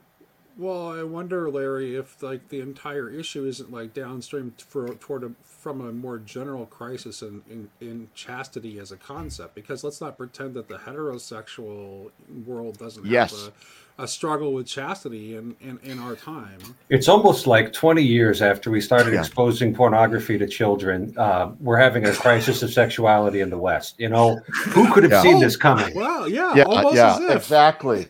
Oh my God, yes. I think somebody I can't remember who it was said that, you know, most most married people in, in the West have no right to be finger wagging towards gays or whatever, given the fact that for the past 60, 70 years, we've just given a wink and a nod to divorce culture, cohabitation culture. Let's have sex in the back seat of my car. Well, in high school culture, you know, uh, yeah, we've the heterosexuals are have no corner on chastity. Well, well, and we have ads. We have ads with with, with hypersexualized seventy year olds, and we think that's normal, or hypersexualized 14 year olds right? and and think that's normal you know and just put that out there. Uh, crazy. Yeah oh, no i agree with you nate 100% uh, and i'm you know and i'm very traditional in, in terms of sexual morality and stuff. I believe in uh, thomistic virtue ethics and thomistic natural law theory and all that as, as the sort of a basing point upon which moral theology has to build. But the Second Vatican Council called for also a reform in that kind of moral theology to take into greater consideration certain phenomenological categories, subjective categories, and so forth, motivations. And Uh, I Father mean, like one of the, Cares one of- delivered. go ahead, Father. Father Servais Pinckaers delivered. Exactly. Yeah. Servais Pinckaers has written a series of wonderful books uh, that have reformed moral theology along those lines. Uh, that that, you know, in terms of virtue ethics and so on, that I think are really wonderful. But anyway, But I do have to. you wanted to but say go ahead. Yeah, I, I had a. I, I I wonder if um, if traditionalists or conservatives in the conversation would acknowledge that um, there. The I mean, we often emphasize that the church has had a consistent moral teaching for two thousand years, or whatever. But um, the fact is, when it comes to uh, how we treat homosexuality, how we think about homosexuality, our thinking has has changed, um, and I think in, in, in ways that we have to acknowledge are better. Um, and so you sometimes hear people saying, "Yeah, I think you mentioned this earlier, uh, Larry." of of how people like to say, well, in the African context, this is just not an issue um, yeah. in terms of accepting uh, homosexuality, but they, but they have other issues, and so I wonder um, polygamy. yeah, well, I was thinking more in terms of homophobia, but, but well, I that wonder, too. Yeah. I mean, how does how does something like um, thinking of of sexual orientation change the conversation? Or how does thinking of homosexuality as something that shouldn't be criminalized, or the possibility of civil unions, yeah. or or that kind of thing? Um, I wonder how how all of that fits into the conversation as well. I think it's all part of the conversation. Um, you know, sexual orientation. Uh, to me, that's I don't know. We could talk at length about this. Uh, I, I know people that are involved in the the psychology of, of, of human sexuality. One of my best friends in the world is a psychologist who deals with this kind of stuff, and he's really secular, very agnostic. But he bristles at the idea that sexual orientation is this essentialized thing, reified thing that becomes ensconced in a human being, and and and he's not in favor of conversion there. He's not saying that. What he's saying well, that's what the queer movement is saying as well. Yeah, it's saying that there is just so much fluidity within within certain boundaries. There's all this fluidity that that takes place, and so we have to sort of avoid these reifications. But all that is part of the conversation. The simply the psychology of human affect affectations, human uh, subjective sexual orientations, and so on. That's all got to be part of the conversation. But also, the church's traditional more teaching has to be part of the conversation. In my experience, more often than not, it's precluded from the conversation from the get go, from the opening bell. Nope, you're just out of bounds. You're not allowed into the conversation because you don't play by our ground rules. And, and, and I think that's a problem. I can maybe understand where that's coming from because maybe of a hurt, certain history of hurt. Uh, but still, you know, I, I often feel disenfranchised in conversations uh, because, well, you you don't immediately acknowledge the full justice owed to this community. Like, well, and, and my say? point of view is that this is no time for caution. That in the West, all of the worldly principalities and powers are pushing this as hard as they can, and um, actually, it's going to hurt people, and we need to be bold in proclaiming the goodness of God's plans for marriage and sexuality and all that. At the same time, helping people bear their crosses. And speaking of that, I've got to go help somebody bear their cross. That's what that phone call was about. So, oh, okay. Well, thank you, Father. Yeah, thank you, Father. Thanks for having I, me. I, I, have to go soon too, but I, I want to end with this, which is this is a very complex, very, very complex conversation in so many levels. Uh, my, my, best friend in the world, I grew up with in my neighborhood of Lincoln, Nebraska, is a gay guy. He lives in Brooklyn now. I'm not going to mention his name in case he happens to listen to this. Uh, but I've God, I've known him now for 60 years. And I remember I was in Rome. Uh, I was there to study abroad with my students, and he tagged along. He was in my he lived in my apartment for three weeks, a free apartment in Rome for three weeks. He loved it. Uh, so, by the way, no one can accuse me of being a homophobe. I had a gay man living in my apartment with me for three weeks. All right. So, anyway, we, we got into these great conversations. And at one point in the conversation, he said something, and he's actively gay guy, atheist, you know, the whole secular thing. And he said to me, because I was talking about, you know, maybe I could learn some things from you about the evolution of Christian ideas and so forth on this. And he goes, Here's what I want you to know. And this shocked me. He goes, I don't want the Catholic Church to change at all. I want it to be compassionate and all that, but I don't want it to change its teaching. Because he says, I'll tell you why. Because it's important to me, even as an actively gay atheist man who has no moral values. And, I mean, he's got moral value, meant no sort of dogmatic sexual strictures. He says, I'm glad that your baseline is there. I'm glad that it's there. And I don't want it to go away because I think that it's important. And that just blew me.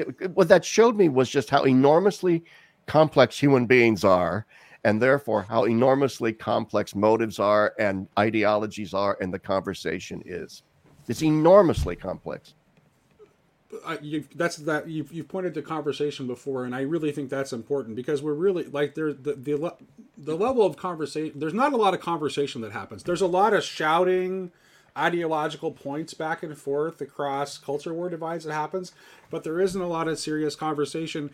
And your point about the divide between between the West and the global South on this is is super important too because part one of the things that's underlying this is like a deeper conflict between modernity and tradition and we have to sort that out at some point because especially as modernity is collapsing if we just just immediately figure if if our answer is oh then tradition must have had it all right and we go back and we just embrace tradition fully with everything that comes along with it we'll forget That's that the right. reformation happened for a reason and that not everything that modernity stands for is a bad thing and that's part and that co- the conversation is how we're going to negotiate this moving on to whatever's after That's I true. often- I, I don't know if you were. I come from I come from a world that's closer to medieval Catholicism than anyone else in this conversation, and I can affirm tradition does not get any can, doesn't get everything right, even though it's beautiful in some ways. Yeah.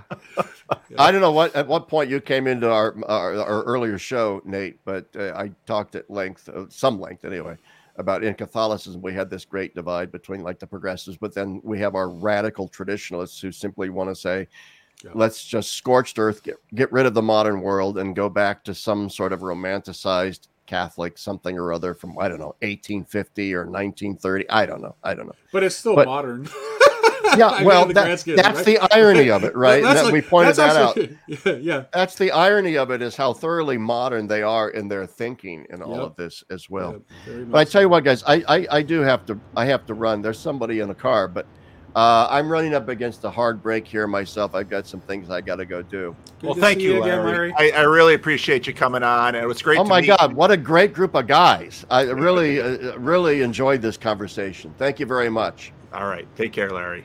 Bye bye. Thanks, Larry. All right, we're going to land the plane soon here, but I didn't want to, you know, Chad, after I made liberal use of your video this morning, I wanted to make sure I let you back in. So, I just have a really weird question because I was reading uh, John, John, First John or whatever, the one right before Acts this the morning. Gospel of John. Yes, and in the in there, um, it talks. It says like uh, the, they keep mentioning the disciple that Jesus loved, and like I don't know, it just was kind of weird because I was like, what does that even mean? Like, I thought like you loved all of them, but why did you love John or whoever it is he's talking about? I don't know if it's Peter or John. I can't tell. Not Peter. Okay, okay. So what does that mean? Uh, and how does it relate to this conversation? That's I a don't know loaded how it relates to this conversation, but there's a lot of people that suspect that it was John, the author of the gospel. I mean, that's Yeah. part of it. And, um, you know, in some ways, don't moms love all their kids the same and then they don't? Um,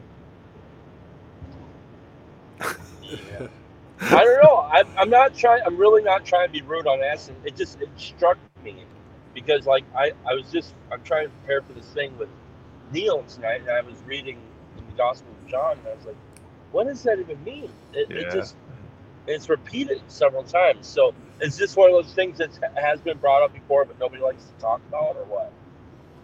well, people like to talk about it. I wouldn't say nobody doesn't like to talk about it, but there's there's no there's no answer that satisfies a lot of people with respect to it. I read a lot of weird things, so when when Chad said in the context of that of this conversation, my mind went to a different place because there are a lot of people who have a lot of weird fanfic about that whole beloved disciple thing. So What? So well, great conversation, guys. It was kind of gay, but whatever. Thanks, Chad. Bye. bye, Chad. All right, last last thoughts. Great to see you again, Julian. It's always Yeah, good to see your face, see hear you, your. You voice. too. Yeah, it's been too long. Julian was the first per- one of the first people I ever had a conversation with. Yeah. I think I remember Nate. Uh, we had an interaction in the comment section, and you were you were really angry about something, and then I kind of calmly Yeah, and responded. I got together with you and Michael and had that conversation on radical orthodoxy. Yeah. yeah, I think so. So what what have you been up to, Julian? Same thing basically. Yeah, I'm. Uh, I've. Uh, I'm in my what is it? Second semester of well, second term of university. So I'm I'm off for the winter break right now. So Good. What are you studying? uh, English and philosophy, a double Oh, okay. major. All Um, right. we just had a class on Aquinas and Wittgenstein, which is an Oh. interesting pairing. If you know any of those any of those two guys. Um, Are you enjoying it? yeah, yeah, I would say I'd say so. It's university. yeah, it's fun. Is it Um, public university? What university are you going to? It's a it's a kind of liberal Christian university. Is the way I describe it.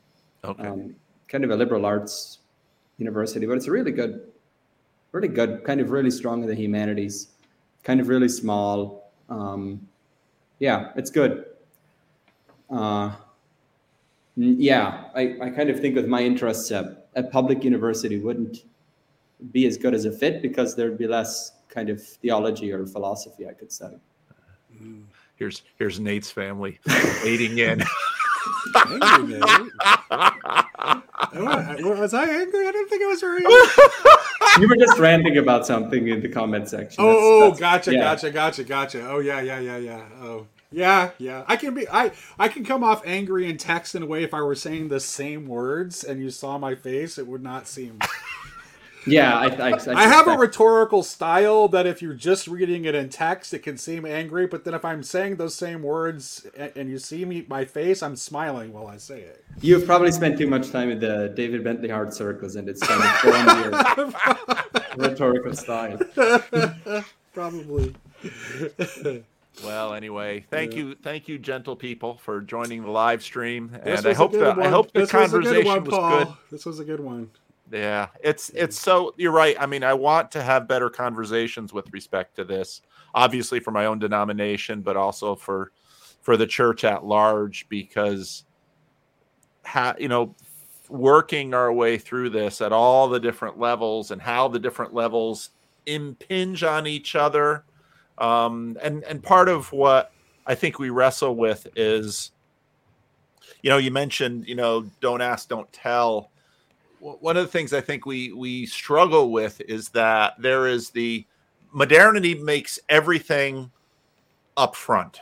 You know, you know everything has to be up front, and not everything should be up front. And there has to be a dance of um, that which is spoken and left unspoken. And and we I think we really struggle with that. And so, and I think religious institutions are are deeply struggling with that. So. Um, Well, I think one of the the first steps toward having a productive conversation about it is to take the to take the metaphysical nonsensity of gay marriage off the table and just remove it from the discussion. Because there there are ways that we can talk about genuinely like having compassion for homosexual people that don't like undermine the entire symbolism of marriage and the metaphysical structures of the universe. Right. Right. Well, and I agree. I remember talking to my kids when Prop 8 came along California and they're talking about gay marriage. I said, I don't really think there's such a thing. I, it's Yeah, it's it it's like exist. nobody in the ancient world would have that there were plenty of gay relationships. Nobody would have Right. connected that with marriage. Now, there's obviously a, a a reason why that was put together, and I can understand that, but it's it's it's it does i think you're right nate that it doesn't and I'm not. I'm, I'm not denying the existence of committing and committed and loving gay relationships. That's not what I'm doing at all. I'm just saying whatever it is, it's not a marriage. But we can now. Let's start the conversation. Hey, it, it's it, it's not a marriage. Let's acknowledge that. Now we can start talking about the issue. Yeah. So go ahead and you want to say something Yeah, I have lots of things to say, but I don't know if I can say them. I mean, I, I was thinking of um, of Larry's comment about his friend who kind of appreciates the church as as having the way I was hearing him as having a kind of stable stabilizing force, and I I have to admit that makes me uncomfortable. I mean, I I kind of I don't like I, I can see how the church comes to play the this sort of stabilizing role, but I for me, that exists in a kind of tension with um, what Christianity is supposed to be, and and and so I find myself, you know, in this more liberal place, and it, it's uncomfortable. It, I find it deeply uncomfortable to be the kind of conservative in the room, um, and and I find it hard to, I find it uncomfortable to. I'm I'm being vulnerable here to to kind of be responsible. I guess would be the the way to say it. That's a lot like my that's a lot like my experience entering into Evergreen as a freshman. Where, Well, there you're where the- I've you're- been a progressive the- my whole life, and all of a sudden I was the conservative in the room. Oh, I see. Oh, in Evergreen, right? Uh, that's yeah. been my story in the Christian Reformed Church. Suddenly I'm a conservative. It's like, how did I be? I remember the first guy, he was Mr. Reagan, the guy who became Mr. Reagan before his, his video. I doing this talk with him, and he's like, you know, something about he, he called me a conservative. I was like, I'm not a conservative, you know, but but you're making videos about Jordan Peterson. Does that make me conservative? Uh, here we are. Yeah, yeah. So and and so I don't know how to feel about this idea of the church as as a sort of stabilizing force because I- it it feels like that kind of creates a tension where on the one hand you have to be sort of propping up these I mean when it comes to this conversation on the one hand you have to sort of constantly be sort of propping up these institutions but on the other hand you you have this kind of radical freedom to love people who are different from you. And I, I'm not talking about homosexual, I'm talking about the Christian freedom to to just encounter and love people wherever they're from. And I think I find I feel a tension between the mode of, that mode that says we need to sort of uphold these traditions because they're under threat, and this other what to me is the more Christian mode of you're you're sort of free to encounter and to Well, that's to love others. that's kind And of a sense. I don't know. Does that make sense to anyone else? But That's uh, yeah, just to me. It, it- like you're hint, you're gesturing toward the sense of tradition that David Bentley Hart points toward in Tradition and Apocalypse, right? Where you, where tradition is informed by its final cause, and there's and you and you want stability, but you don't want stagnation. So that's the trick. And and and if you if your view of tradition is only backward looking about what has come before, you have you run the risk of stagnation and and and you miss movement toward the final cause that is actually the more critical way of understanding what a tradition is. Because it only is what it is when it's become what it is to be. Mm-hmm. And and what you pointed out too i mean it's so interesting to me and i love the way you said it nate. I mean there's a lot of people in our realms who are like oh if the protestant reformation had only never happened it's like no sorry that reformation was happening all over the place. That was a big breakage that's sort of like the the san francisco earthquake but there are lots of other earthquakes going on it, within and outside eh, out the catholic institution. But these questions that you pointed to julian in terms of Larry's friends saying, "Yeah, I want this to stay the same over here," but you're you're saying that as someone who is not living within it. and he's probably saying that as someone who appreciates having that stable tradition in order to push against, like that he enjoys Sure. that. He likes being in the Yep. oh, okay, I'm in the critical. I like that you guys are sort of doing your own thing over here because I like pushing against it. And, And and, the think- the yeah. reason I was asking about a blessing was because, of course, one of the big differences. Okay, I'm a Christian Reformed minister. I'm not a priest, and and in the conversations about women in in church office and these kind of, I keep pointing to the fact that I am not a priest because a priest is a different thing than what I am. We have the priesthood of all believers, and so when it comes to this blessing question, um, it's and and again, I don't have any. Oh, here's the solution. I'm not handing out solutions to people. I'm just saying, just pay attention to these other pieces that are around there because they are impacting all of this that we're talking about. And to to at least know a few of the other things in this dark room maybe means you won't bump your toe or at least bash somebody else's head into a piece of furniture. So stop the live stream pounds on that door. What's the matter, Joe? Are we keeping you up? Oh, hey, We're talking too loud. Oh, okay. We should stop the live Yeah, stream. So, okay. but thank you all. It was so good to see you, Julian. Good to see you again, Um, Julian. Good to that's see you yeah, as always, I, Paul. yeah, I'm, it would be lo- lovely to to see more of you guys, but I'm always busy with something else these days. But Yeah. yeah, All right. Take care, y'all. All right. see you. Bye bye.